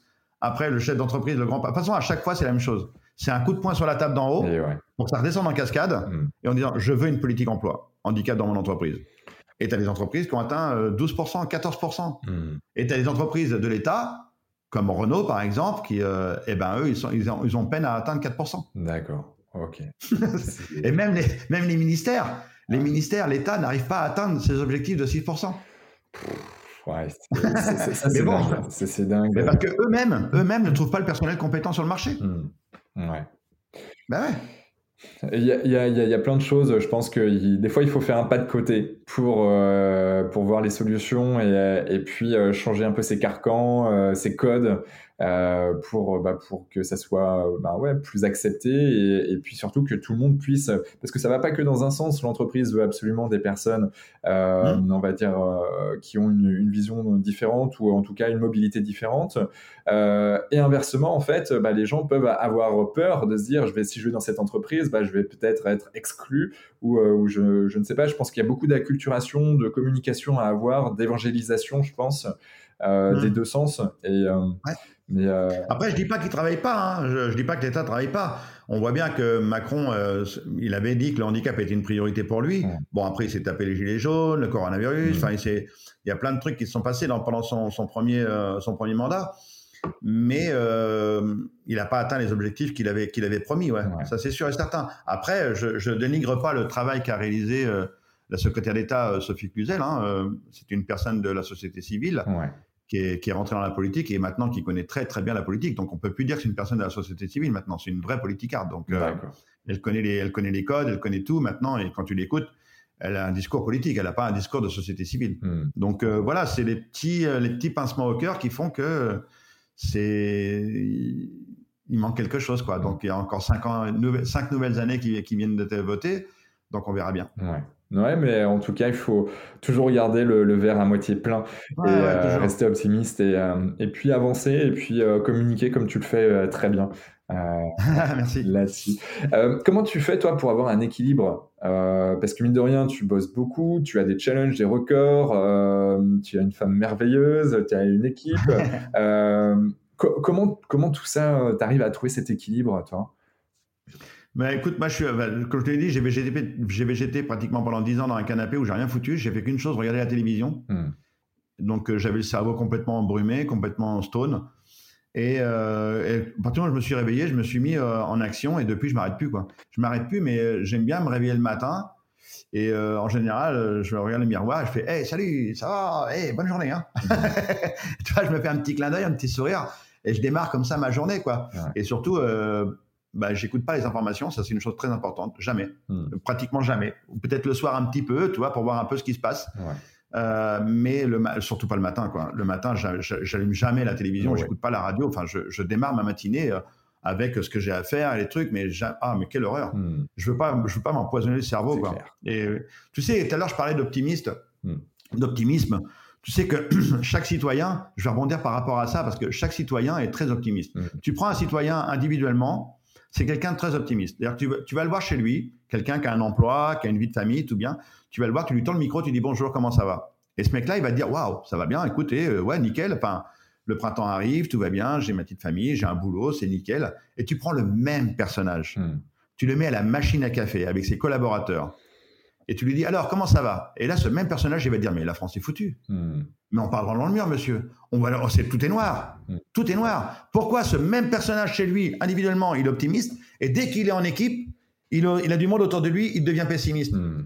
Parce qu'il a regardé BFM TV le matin, il a regardé la télévision, il a écouté la radio dans sa voiture avant de venir au boulot. Et pour lui, ça se met en cranche. Et dès qu'ils arrivent au truc, la première chose qu'ils font en arrivant à la machine à café, oh dis donc, t'as vu la guerre? Oh dis donc, t'as vu le coronavirus? Ben, Ça y est, on est foutu. Hein, mais nos gamins, qu'est-ce qu'ils vont devenir? C'est clair. Terminé. C'est ouais. Non mais je suis je suis 1000% d'accord avec toi. Ça fait des années que j'ai plus de télé chez moi et que et que je, je bannis. Alors par contre, tu vois, quand il y a des grosses informations, je vais oui, voilà, je vais interviewer plein de gens, tu vois, différents, où je vais je vais cibler euh, mes informations et euh, et puis, euh, tu vois, là, dernièrement, là, j'ai vu qu'il y avait une personne qui, euh, il y avait un pompier là qui éteignait un feu sur Paris, et puis, euh, et ouais. puis il y avait une personne qui, qui, qui est allée bah, justement euh, battre ce pompier quoi. Euh, vas-y. à tes souhaits. Merci. Et, et du coup, euh, bon, je, je voyais qu'il y avait du buzz, mais je voyais pas d'image qui en parlait. Donc du coup, hop, j'ai pris cinq minutes. Je me suis dit bon, qu'est-ce qui se passe? Parce que j'ai juste besoin de comprendre. Ok, bon, je vois qu'il y a une personne qui, qui est allée taper un, un pompier. Bon, c'est clair que c'est pas du tout. Euh, c'est pas du tout correct, encore moins quelqu'un qui veut aider en fait euh, la population et faire en sorte que ben il y ait un maximum de personnes qui soient sécurisées. Et puis, euh, puis voilà, du coup, mais, mais après, j'isole ça. Euh, mmh. Je le comprends, j'en entends, je sais que je vais en entendre parler potentiellement euh, dans certains réseaux dans lesquels je vais aller, euh, politique, s'il si y a un peu de politique, et du coup, hop, je me, après, je, me, je, me, je switch sur autre chose. Et, parce que, ben, franchement, quand tu as des rêves et que tu, tu, mine de rien, pour atteindre ses rêves, ben, c'est, la croix et la manière parfois. Donc, du coup, c'est, la croix et la manière. Il faut y aller, quoi. Et il faut vraiment être le, plus, le plus dur dans tous les rêves, c'est, enfin, pas l'entraînement ou le, le dépassement de soi pur et dur, parce qu'aujourd'hui, voilà, ça fait partie de mon équilibre de vie. Mais le plus dur, ouais, c'est la recherche de partenaires. C'est, c'est terrible, c'est terrible, terrible, terrible, terrible. Parce que quand on parle d'aventure comme celle-ci, on parle de budget colossal. Donc, euh, voilà, j'ai envie de retourner sur le Dakar en 2024 avec un véhicule d'hydrogène. Eh yes, hydrogène, donc pas électrique. Hydrogène. Bah moi qui vais aller dans l'espace, si ça explose, je vais aller, je vais aller très très vite. le réservoir, t'imagines, il est gonflé à 700 bars de pression. 700. il est à quel niveau de, la voiture? Ah, Il est sous mon siège. Ah, c'est nickel. C'est parfait pour le saut, quoi. J'ai 700 barres de pression sous les fesses. Donc, euh, T'as juste envie de dire, putain, pour que ça casse pas, quoi. Non, mais non, mais toute, toute la sécurité est là. Hein. mais voilà, c'est des, des, sommes colossales. Donc, euh, ouais, ça, c'est le plus dur. Hmm. Mais bon, ça fait partie du job. comment tu fais pour être une meilleure version de toi-même? Comme je l'ai dit tout à l'heure, je ne crée pas de personnage, je suis Philippe. Il je ne pense pas qu'il y ait une, une, meilleure version de moi-même. J'avance. Enfin, c'est. Je me prends pas le show, tu vois. Quand on m'a dit un jour, Philippe, tu es, optimiste, tu vas faire. On, veut, on crée le printemps de l'optimisme, tu vas être le premier parrain. Hmm. L'autre jour, on m'appelle, on me dit tiens, tu, on crée le truc de, de la méthode Coué. Ok. On me dit tu vas être le parrain du truc de la méthode Coué. Je dis ouais, d'accord, mais et, au fur et à mesure, je, comprends ce que c'est que l'optimisme. Au début, je sais pas, je connais pas le monde de l'optimisme, je connais pas le monde de la résilience, je connais pas le monde de la méthode Coué. Et que on me dit mais tu es le symbole de tous ces trucs-là. Mais je dis mais le symbole de quoi? Je dis moi j'en sais rien, moi je mène ma life. Hmm. Point barre quoi. Et quand on m'a dit tu vas être le parrain de l'optimisme, la première réflexion que j'ai eue euh, en allant là-bas, ils m'ont dit il faut que tu fasses un discours. Je dis, bah, mon discours, il va être court. J'ai pris le micro, je dis, voilà, je ne connaissais pas, je savais pas que j'avais une maladie. Je hmm. je savais pas que j'étais malade et que j'avais une maladie qui s'appelait l'optimisme. Hmm. Et que je, certainement que je suis né avec et que j'espère que cette maladie va être contagieuse. Et que bah, ça me fait plaisir de rencontrer des gens comme moi, hmm. qui sont malades comme moi. Et euh, être optimiste, c'est pas être euh, dans le béni oui oui, hein, c'est pas être dans le monde de bisounours. C'est simplement croire, je crois. C'est simplement croire en soi, c'est simplement croire en les autres, c'est croire en notre capacité et croire que euh, qu'après la pluie, il y a toujours le beau temps, quoi. exactement. Ah, c'est une phrase complètement, euh, tout le monde va te dire, ouais, mais c'est complètement con ta phrase. Ben non, mais elle est tellement réelle. Elle est tellement réelle. Elle est tellement réelle. Moi qui ai connu deux fois le renoncement et deux fois l'échec quand j'ai voulu mettre fin à mes jours, après la pluie, le beau temps, quoi. Hmm. Tu peux être dans un orage, mais attends que l'orage passe, ou fais en sorte que l'orage passe un peu plus vite, et après tu vas voir que le soleil revient, quoi. Et ouais. Non, mais je... en tant que breton, je ne peux que acquiescer. Euh, une personne qui t'inspire? Euh, Philippe Croison. Philippe Croison. Ah, ok. Ouais, je te dis, il y, a une personne qui m'a inspiré, ça a été Marion Hans, son lit d'hôpital. Et, depuis, euh, je j'avance, ouais. J'avance et très souvent, enfin, quand, surtout pour la Manche, et surtout au centre de rééducation aussi, combien de fois je me suis retourné en me disant Waouh, c'est moi qui suis capable de faire ça. c'est moi qui suis capable d'aller au-delà de ça. Que des fois, je me surprenais moi-même, quoi. Je me surprenais moi-même en disant, putain, ça y est, j'ai réussi à faire mon premier pas, quoi. J'ai marché avec des prothèses. Hmm. ça y est, je commence à, pouvoir nager. Ça y est, je vais reconduire une voiture. Hmm. Enfin, c'est des trucs de, dingue. Enfin, des petits gestes quotidiens de la vie que vous faites tous les jours. Pour nous, c'est une victoire. Pour nous, c'est une victoire et de se dire, waouh, oh, putain, je suis capable de le faire tout seul. Hmm. Et ça, c'est quand on est enfant, qu'on apprend au fur et à mesure, on s'en rend pas compte. Mais quand on est adulte et qu'il nous arrive une tuile et qu'on se relève et qu'on réapprend à vivre avec notre nouveau schéma corporel et qu'on réussit à atteindre des objectifs, mais je te dis, ça vaut toutes les médailles du monde, quoi. Ouais, ouais, ouais. Je, donc, euh, ouais. Donc, euh, celui qui m'inspire, ouais, c'est moi, ouais. ça, ça, me va très, très bien. Euh, un, un, challenge, là, prochainement, un gros challenge. Donc, il y a, bah, le, Dakar 2024, c'est un gros grand challenge, ouais. Oh, ok. Il y en a un autre qui va venir, mais j'ai pas le droit d'en parler. Il faudra attendre un petit peu. Ok, ok, ok. Ça marche. Mais ça risque de surprendre, ouais. Ah, bon, mais, génial. Hâte, hâte, de, le découvrir. Comment je viens de teaser le truc Comment? Tu as vu comment je viens de teaser ma, aventure secrète Donc, euh, pour savoir, il faut me suivre sur les réseaux sociaux. exactement. De toute façon, on mettra tous les liens Insta, Facebook, LinkedIn, euh, bref, tous tes liens. Tes TikTok aussi, peut-être? Euh, Non, pas trop, non. Bon, en tout cas, tous les liens, on les mettra dans les notes du podcast. mine de rien, pour celles et ceux qui ne te connaissaient pas, je pense qu'ils ont vu un peu ton humour tu penses que l'humour t'a aidé euh, Ou est-ce que tu avais déjà de l'humour avant, avant ton accident Comment... Ouais, c'est, quelque chose qui vraiment. Ouais, moi, Comme je te l'ai dit tout à l'heure, j'ai été élevé par deux personnages dans ma vie. Ah. Je pense que les femmes ont un, un, rôle très important dans mon existence, parce qu'il y a Susanna et ainsi de suite. Mais hmm. les deux personnages qui m'ont élevé quand j'étais petit, c'était ma grand-mère et ma mère. Ma grand-mère dans le sérieux, uh-huh. tu vois, elle a connu la guerre, ainsi de suite. Donc je te l'ai dit, bretonne, donc euh, très, très droite. Souviens-toi d'où tu viens. C'était ma grand-mère. Souviens-toi de tes racines. Et ma mère qui m'a élevé dans la bêtise, dans la connerie. Voilà, ces deux personnages-là qui m'ont. Ma mère m'a toujours déguisé quand j'étais petit, euh, m'a toujours fait faire des conneries. Enfin, c'était. Euh, donc, j'ai toujours été un bout en train. Hmm. D'ailleurs, euh, j'étais toujours le garçon d'honneur des, mariages de la famille. Et j'ai toujours adoré organiser des fêtes à la maison. Hmm. Et donc, ça, c'était mon, mon, état d'esprit. Et un de mes plus beaux, un de mes plus beaux moments aussi, quand je suis sorti du centre de rééducation, j'avais une de mes cousines qui allait se marier. Et pourtant, j'étais amputé des quatre membres et tout. Et elle est venue me voir à la maison et elle m'a dit Tu veux bien être mon garçon d'honneur? Hmm. Et là, je, bon, j'ai chialé. et, je, et je lui ai dit oui, et je lui ai organisé un mariage de ouf. donc, euh, donc voilà, ça, ça, a toujours été dans ma nature. Et après, l'humour est, un outil de résilience euh, extraordinaire. D'abord, le premier outil de résilience pour moi qui a été fort, c'était le sport. Le sport m'a reconstruit. Hein. Hmm. Le sport m'a permis d'aller vers les gens, de communiquer. Mais l'humour, d'abord, tu as l'humour qui pique. L'humour qui va faire du mal à tes proches, euh, qui va te faire du mal aussi, parce que tu en as besoin. Hmm. Et après, tu as l'humour potage, l'humour du centre de rééducation. Et après, l'humour que je pratique aujourd'hui, l'autodérision. Et donc, euh, ça, j'adore, le pratiquer parce que c'est, euh, mon exutoire à moi aussi. Et, et j'aime, j'aime faire rire les gens. Quoi. C'est, mon, c'est vraiment ma. Bah, si tu vois ma conférence euh, aujourd'hui, je dirais c'est 50-50. 50%, de rire et 50% de larmes. Donc c'est un ascenseur émotionnel pendant une heure. Les gens rigolent, pleurent, rigolent, pleurent, rigolent, pleurent pendant une heure. Mhm. Et à la fin, ils savent plus où ils habitent. Quoi. Ouais, ouais. Mais moi aussi, rassure-toi, moi aussi, quand je sors de scène, je sais plus comment je m'appelle. Bah, tu, tu, donnes beaucoup à ça quand je quand j'ai eu euh, quand j'étais petit. Moi, je t'avais vu, mais mais quand je t'ai revu là l'été dernier euh, à la ref là du, du, Medef là, c'était euh, c'était vraiment sympa et, et en effet, c'est c'est en dents en termes d'émotion. Bah, bah, il y a un bel événement là bientôt à Paris le 14 juin. Ouais, 2022 au Palais des Congrès, Never Give Up. Ok.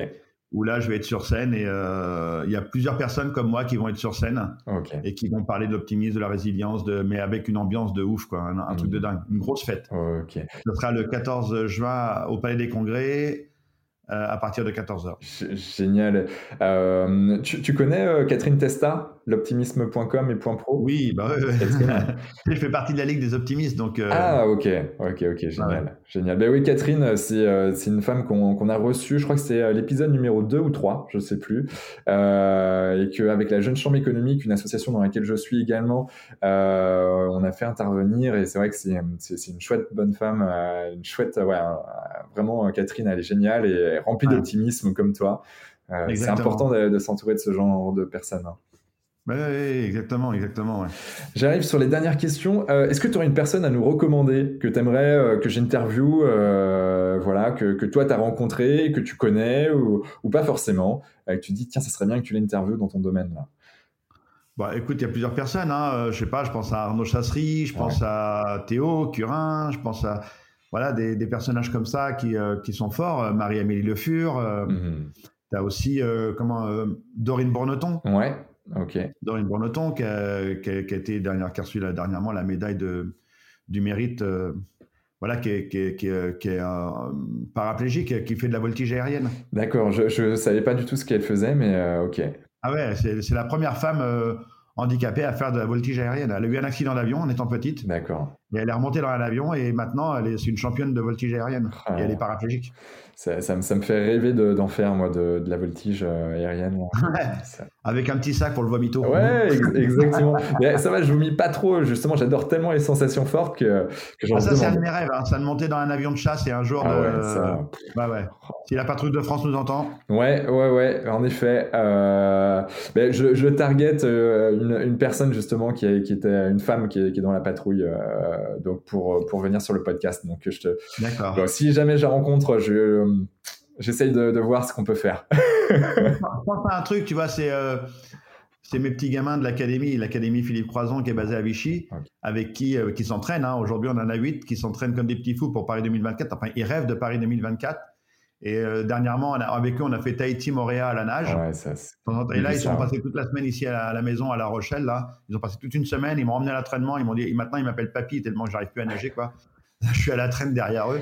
Et il y a plusieurs handicaps différents et c'est pareil. Enfin, ils ont un, ils ont un discours extraordinaire, tous ces jeunes, quoi. Ils ont, ils ont le mort aux dents, ils sont heureux et, euh, et il y a plein de messages forts. D'ailleurs, il y a un Thalassa qui va être diffusé peut-être au mois de juin ou au mois de septembre quand on a été à, Tahiti euh, nager. Oh, Donc voilà, tous les ans, on essaie de leur préparer une aventure à travers la planète. Donc, tous les jours, ils s'entraînent. Tous les jours, tous les matins, à 6 heures du matin, ils sont dans l'eau. Donc ils se lèvent à 5 heures, à 6 heures, ils sont dans l'eau, à 8 heures, ils vont au collège et au lycée parce que ça commence de, de, 14 ans à, à 21 ans. Ok. Et après, le soir, ils ont une heure de sport, une heure d'études, ils mangent, ils dorment. Et après, il n'y a pas de vacances. Hmm. Quand c'est vacances, c'est sport de haut niveau tous les jours, hmm. matin et après-midi. Ah ouais. Et il n'y a que l'été, au mois d'août, qu'ils ont un petit mois de vacances. D'accord. Mais c'est leur rêve. 2024 et tu mets, tu mets tout en œuvre pour, pour ça. Et c'est pareil, on mettra les liens dans. je, mets en œuvre. Je, sais, quand on a créé l'académie, c'est la première académie en e-sport privé de France. Quand on a créé l'académie, c'est ce que je leur ai dit. Je dis, moi, j'ai envie de leur offrir ce que moi, on m'a accordé. Hmm. Et pour ceux qui veulent aussi intégrer le monde juste la confiance qu'ils méritent. Hmm. Tu sais, quand tu accordes la confiance à quelqu'un, son énergie, elle est dingo. Hein. Eh son énergie, elle est folle. Tu fais, fais, la différence quand je fais, je fais beaucoup d'entreprises. Je vois des entreprises qui sont humaines et des entreprises qui n'ont pas, pas encore compris le message que l'humain doit être une priorité pour être performant. Et je vois des entreprises qui, qui accordent la confiance à leurs salariés et là, les entreprises, elles tournent comme c'est pas possible. Et les entreprises qui briment hmm. les salariés avec quelqu'un en dessus de lui qui dit non, c'est comme ça, non, c'est comme ça, je te dis de faire comme ça, je te pas dit de faire comme ça. Et là, la personne, elle est plus autonome ça devient une merdouille, quoi. Ça devient rien, quoi. Et là, elle n'est pas performante du tout. Donc euh, voilà, moi, l'académie, c'est ça, c'est leur offrir la confiance que moi, on m'a accordée. Et je te jure, ces gamins, ils, sont, ils ont le smiley jusqu'aux oreilles, quoi. Il suffit de les regarder. Allez voir sur Internet, Académie Philippe Croison, vous allez voir le Facebook, le Twitter, l'Instagram et ainsi de suite. Vous allez voir une équipe de ouf, une équipe de dingo. Bon, ben, on, va mettre de toute façon tous les liens dans, dans les notes du podcast. Deux dernières questions. Comment on peut te joindre? On peut pas. On peut pas. Il y a que toi qui a réussi. voilà. non, non, non. Euh, il y a mon site internet philippepoison.com. Mais c'est vrai que je mets toujours un petit haut là parce que je reçois énormément de messages, mais, mais trop, trop de sollicitations, trop de demandes. Euh, très souvent, euh, aider mon enfant, aider ceci, aider mon papa, aider mon mais je suis pas psy. J'ai mon parcours de vie. On vient de faire un podcast. Utilisez-le. J'ai écrit euh, quatre bouquins. Là, je suis en train d'écrire un cinquième. Mes dix commandements et démerdez-vous. c'est vraiment le nom? ouais, c'est le titre. C'est un titre provisoire. Je l'aime bien. moi aussi, j'aime bien. Il parle bien. et ça fait sens avec le personnage. bah ouais, parce qu'il y a trop de gens qui, qui espèrent. Hmm. Et euh, non, je ne peux pas. Je peux pas. Bah je peux pas. Et euh, donc euh, voilà, c'est assez compliqué. Bah, tu, sais qu'Elon Musk, euh, il faut savoir se protéger aussi. Hein. exactement, ça c'est quelque chose qui est hyper important de, de, se protéger soi-même et de savoir dire non. Ouais, ouais mais ça je savais pas au début et, et j'ai engagé des gens autour de moi pour dire non parce que je savais pas dire non. Hmm. J'avais qu'un mot qui sortait de ma bouche, c'était oui, et je me retrouvais en galère. Je me retrouvais en galère parce que j'avais des engagements de ouf et à un moment donné j'ai dit mais je peux plus, je suis en train de mourir. Et c'est même Susanna une fois qui m'a sauvé, qui m'a dit mais hmm. arrête arrête. déjà, moi, je peux plus, mais toi, tu es, en train de mourir. arrête de dire oui tout le temps. Hmm. Et maintenant, il y a des gens qui disent non pour moi. Ouais, ouais mais c'est une, une, forme, en tout cas, euh, de d'avancer euh, pour toi, pour que tu te sentes mieux. Et ça, c'est hyper important. Et, et d'ailleurs, on parlait d'Elon Musk tout à l'heure, mais Elon Musk, là, il a, il a aussi dans ses, dans ses cartons, si je puis dire, euh, l'envie de créer des, des robots. Euh, et euh, donc, ouais, si on peut avoir plusieurs Philippe Croison euh, avec le même mindset. Bah, l'humanoïde, il va être en vente dans normalement 2023, l'humanoïde Elon Musk. Ouais, c'était 2022, du coup, ça sera 2023. Et c'est dingue. Hein. Mais t'as vu un peu ce truc de fou, quoi. Enfin, il est capable de transporter 150 kilos d'un coup. Enfin, on peut pouvoir lui demander ce qu'on veut, quoi. Jardiner, passer la tondeuse, faire les trucs. Enfin, c'est un vrai humanoïde. ouais, ouais, ouais. Mais il n'est pas seul hein, sur le marché. Il y a plein, plein de surprises qui vont arriver là. Mm. Parce qu'il y en a beaucoup, beaucoup de monde qui travaille sur l'humanoïde. Ouais. Et euh, façon, le, toi, tout à l'heure on parlait du rêve. L'humain a, toujours réalisé ses rêves. Quand tu vois les films de science-fiction des années 60, 70, 80, même les années 90, on est, mm. on est dans les films de science-fiction des années 90. On est en plein dedans. Mm. L'humanoïde, les fusées pour transporter 100 personnes pour faire tour de la planète le plus vite possible. Enfin, on est dedans, quoi. On est dedans. Et là, maintenant, on a des nouveaux rêves d'aller encore plus loin, d'aller sur Mars, de, de, réaliser des trucs complètement dingues, mm. mais ça va tellement vite. Et tu sais, les gens s'en rendent pas compte quand tu leur dis Ah, l'humanoïde arrive demain. Mais non, c'est pas possible. Parce que les gens, ils sont bloqués dans leur espace-temps. Ils sont bloqués dans leur, univers le mec a 50 balais aujourd'hui, il n'imagine pas que demain, il va avoir l'humanoïde, demain, il va avoir l'ordinateur quantique. l'ordinateur quantique, c'est un truc de dingue. Il mm. faut imaginer, le numérique, c'était un calcul monstrueux, il fallait 10 ans pour le faire. Le quantique, il va le faire en 10 minutes. non, mais Imagine. Et par contre, il faut le refroidir comme des dingues. Donc, c'est Air Liquide qui va refroidir l'ordinateur quantique. C'est Air Liquide qui a eu le contrat pour le refroidir. Mais ça veut dire que le, champ des possibles va se démultiplier. Une fois que cet ordinateur-là va être en marche, on sera capable de réaliser des trucs que même nous, on pense pas aujourd'hui. Enfin, voilà, c'est fou. C'est fou. Ce qui est en train de se passer maintenant, dans les 10-15 ans à venir, on va voir des choses, mais complètement dingues, complètement dingues. Exactement. J'aime bien moi cette courbe exponentielle de, tu vois, depuis euh, depuis la nuit des temps, donc l'homme a toujours créé, euh, co-créé, avancé, innové, et, et là il y a l'innovation, la création, le, qui est en train de prendre une courbure qui est une expo, c'est exponentielle, hein, euh, la ah vitesse où tout va vite. Ah, c'est à la verticale. Hein. C'est génial quoi. On vit vraiment dans un monde. J'espère qu'avec ça, peut-être que l'humain se rendra compte un jour que notre petite planète, elle est belle et que peut-être qu'on pourra la sauver et que cet ordinateur trouvera des solutions. Euh, hmm. Parce que tu sais que Elon Musk, par exemple, a, mis, a mis un gros billet d'argent, a mis beaucoup d'argent sur la table en disant le premier qui lui ramène la solution pour décarboner l'atmosphère. Il lui offre, euh, je sais pas c'est 50 millions de dollars direct, hein, juste pour lui dans sa poche. 50 hein. hmm. millions de dollars, il lui donne. S'il est capable d'un ingénieur, si un ingénieur arrive demain, lui dit voilà, voilà le système qu'il faut mettre en place pour décarboner la planète. On peut y arriver. Eh ben, c'est, tu vois, ces gens-là commencent à y réfléchir, quoi. Mmh. Donc, ça se trouve, cet ordinateur-là sera capable de le faire, de dire voilà, voilà la solution, les gars, à vous de jouer. À vous de jouer. à vous de jouer. Ben, l'avenir, n'est pas noir tout le temps, ben, il peut être beau. Ah ben, bien sûr, hein, après la pluie, le beau temps, comme on dit. Exactement, exactement. Euh, est-ce que tu as un dernier mot à dire à nos auditeurs, Philippe? Ben, écoutez, je vous souhaite plein de bonnes choses et surtout, euh, n'oubliez pas, c'est vraiment mon leitmotiv que l'impossible, c'est juste une seule personne. Mmh. C'est juste vous c'est personne d'autre. Vous pouvez écouter les messages, vous pouvez écouter les conseils, mais le dernier qui prend la décision, c'est vous. C'est vous. S'il y a des reproches à faire, j'entends trop de gens aujourd'hui. Aujourd'hui, je pense qu'on vit dans une société de, victimisation et, on a voulu une société de victimes. nos, dirigeants veulent une société de victimes parce que quand les gens sont victimes, ils sont plus faciles à, manipuler, à, mettre en place. Donc, euh, ne soyez plus victimes. Prenez votre destin en main. Et arrêtez d'attendre que ce soit la société qui passe pour vous, mais faites, faites. Moi, j'ai arrêté d'attendre. J'ai attendu pendant dix ans, jamais personne n'est venu. Et c'est moi qui a été vers les gens. Et c'est moi qui a demandé un coup de main. C'est moi qui a pris mon destin en main. Donc je leur dis encore une nouvelle fois, l'impossible, c'est juste vous. C'est personne d'autre. Mmh. ne reprochez pas tout ce que vous avez fait à d'autres personnes. Mmh. Bah, on est tous entrepreneurs de notre vie. Et, exactement. Et franchement, merci infiniment, Philippe, pour, pour tout ton partage, le temps que tu nous as consacré. Et euh, j'espère te revoir en présentiel euh, prochainement, euh, là, sur Paris ou, d'autres endroits. En tout cas. Bah, au mois de juin, si tu veux, tu me dis. Ouais, ben avec, avec grand plaisir. Ben en tout cas, franchement, mille merci. Et puis, puis à toutes celles et ceux qui nous écoutent encore, ben on, on se dit à la semaine prochaine pour un nouvel invité d'exception, encore une fois. Merci à toutes et à tous. Ciao, ciao. Ciao. Bravo Vous avez écouté cet épisode Génération Canopée jusqu'au bout. Merci de le partager à au moins 3 personnes autour de vous, d'inscrire vos amis au podcast sur leur smartphone et de mettre une note 5 étoiles avec un gentil commentaire, c'est ce qui nous fait ressortir dans les classements. Et c'est hyper important pour nous. Pourquoi?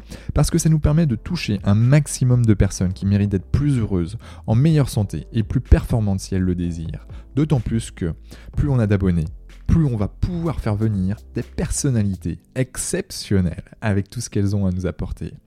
Aussi, si vous me laissez votre email sur canopégénération.com, un Q A N O P E E génération G E N E R A T I O N.com, je vous enverrai l'épisode de la semaine ainsi que 2 3 conseils. Pour finir, si vous souhaitez passer un cap dans votre vie et être plus heureux, améliorer votre niveau de santé et ou devenir plus performant, toute l'équipe de Canopé Human Experience va vous bichonner comme il se doit si vous nous écrivez sur génération.canopé.com. C'était Quentin Aoustin et je vous embrasse. Ciao ciao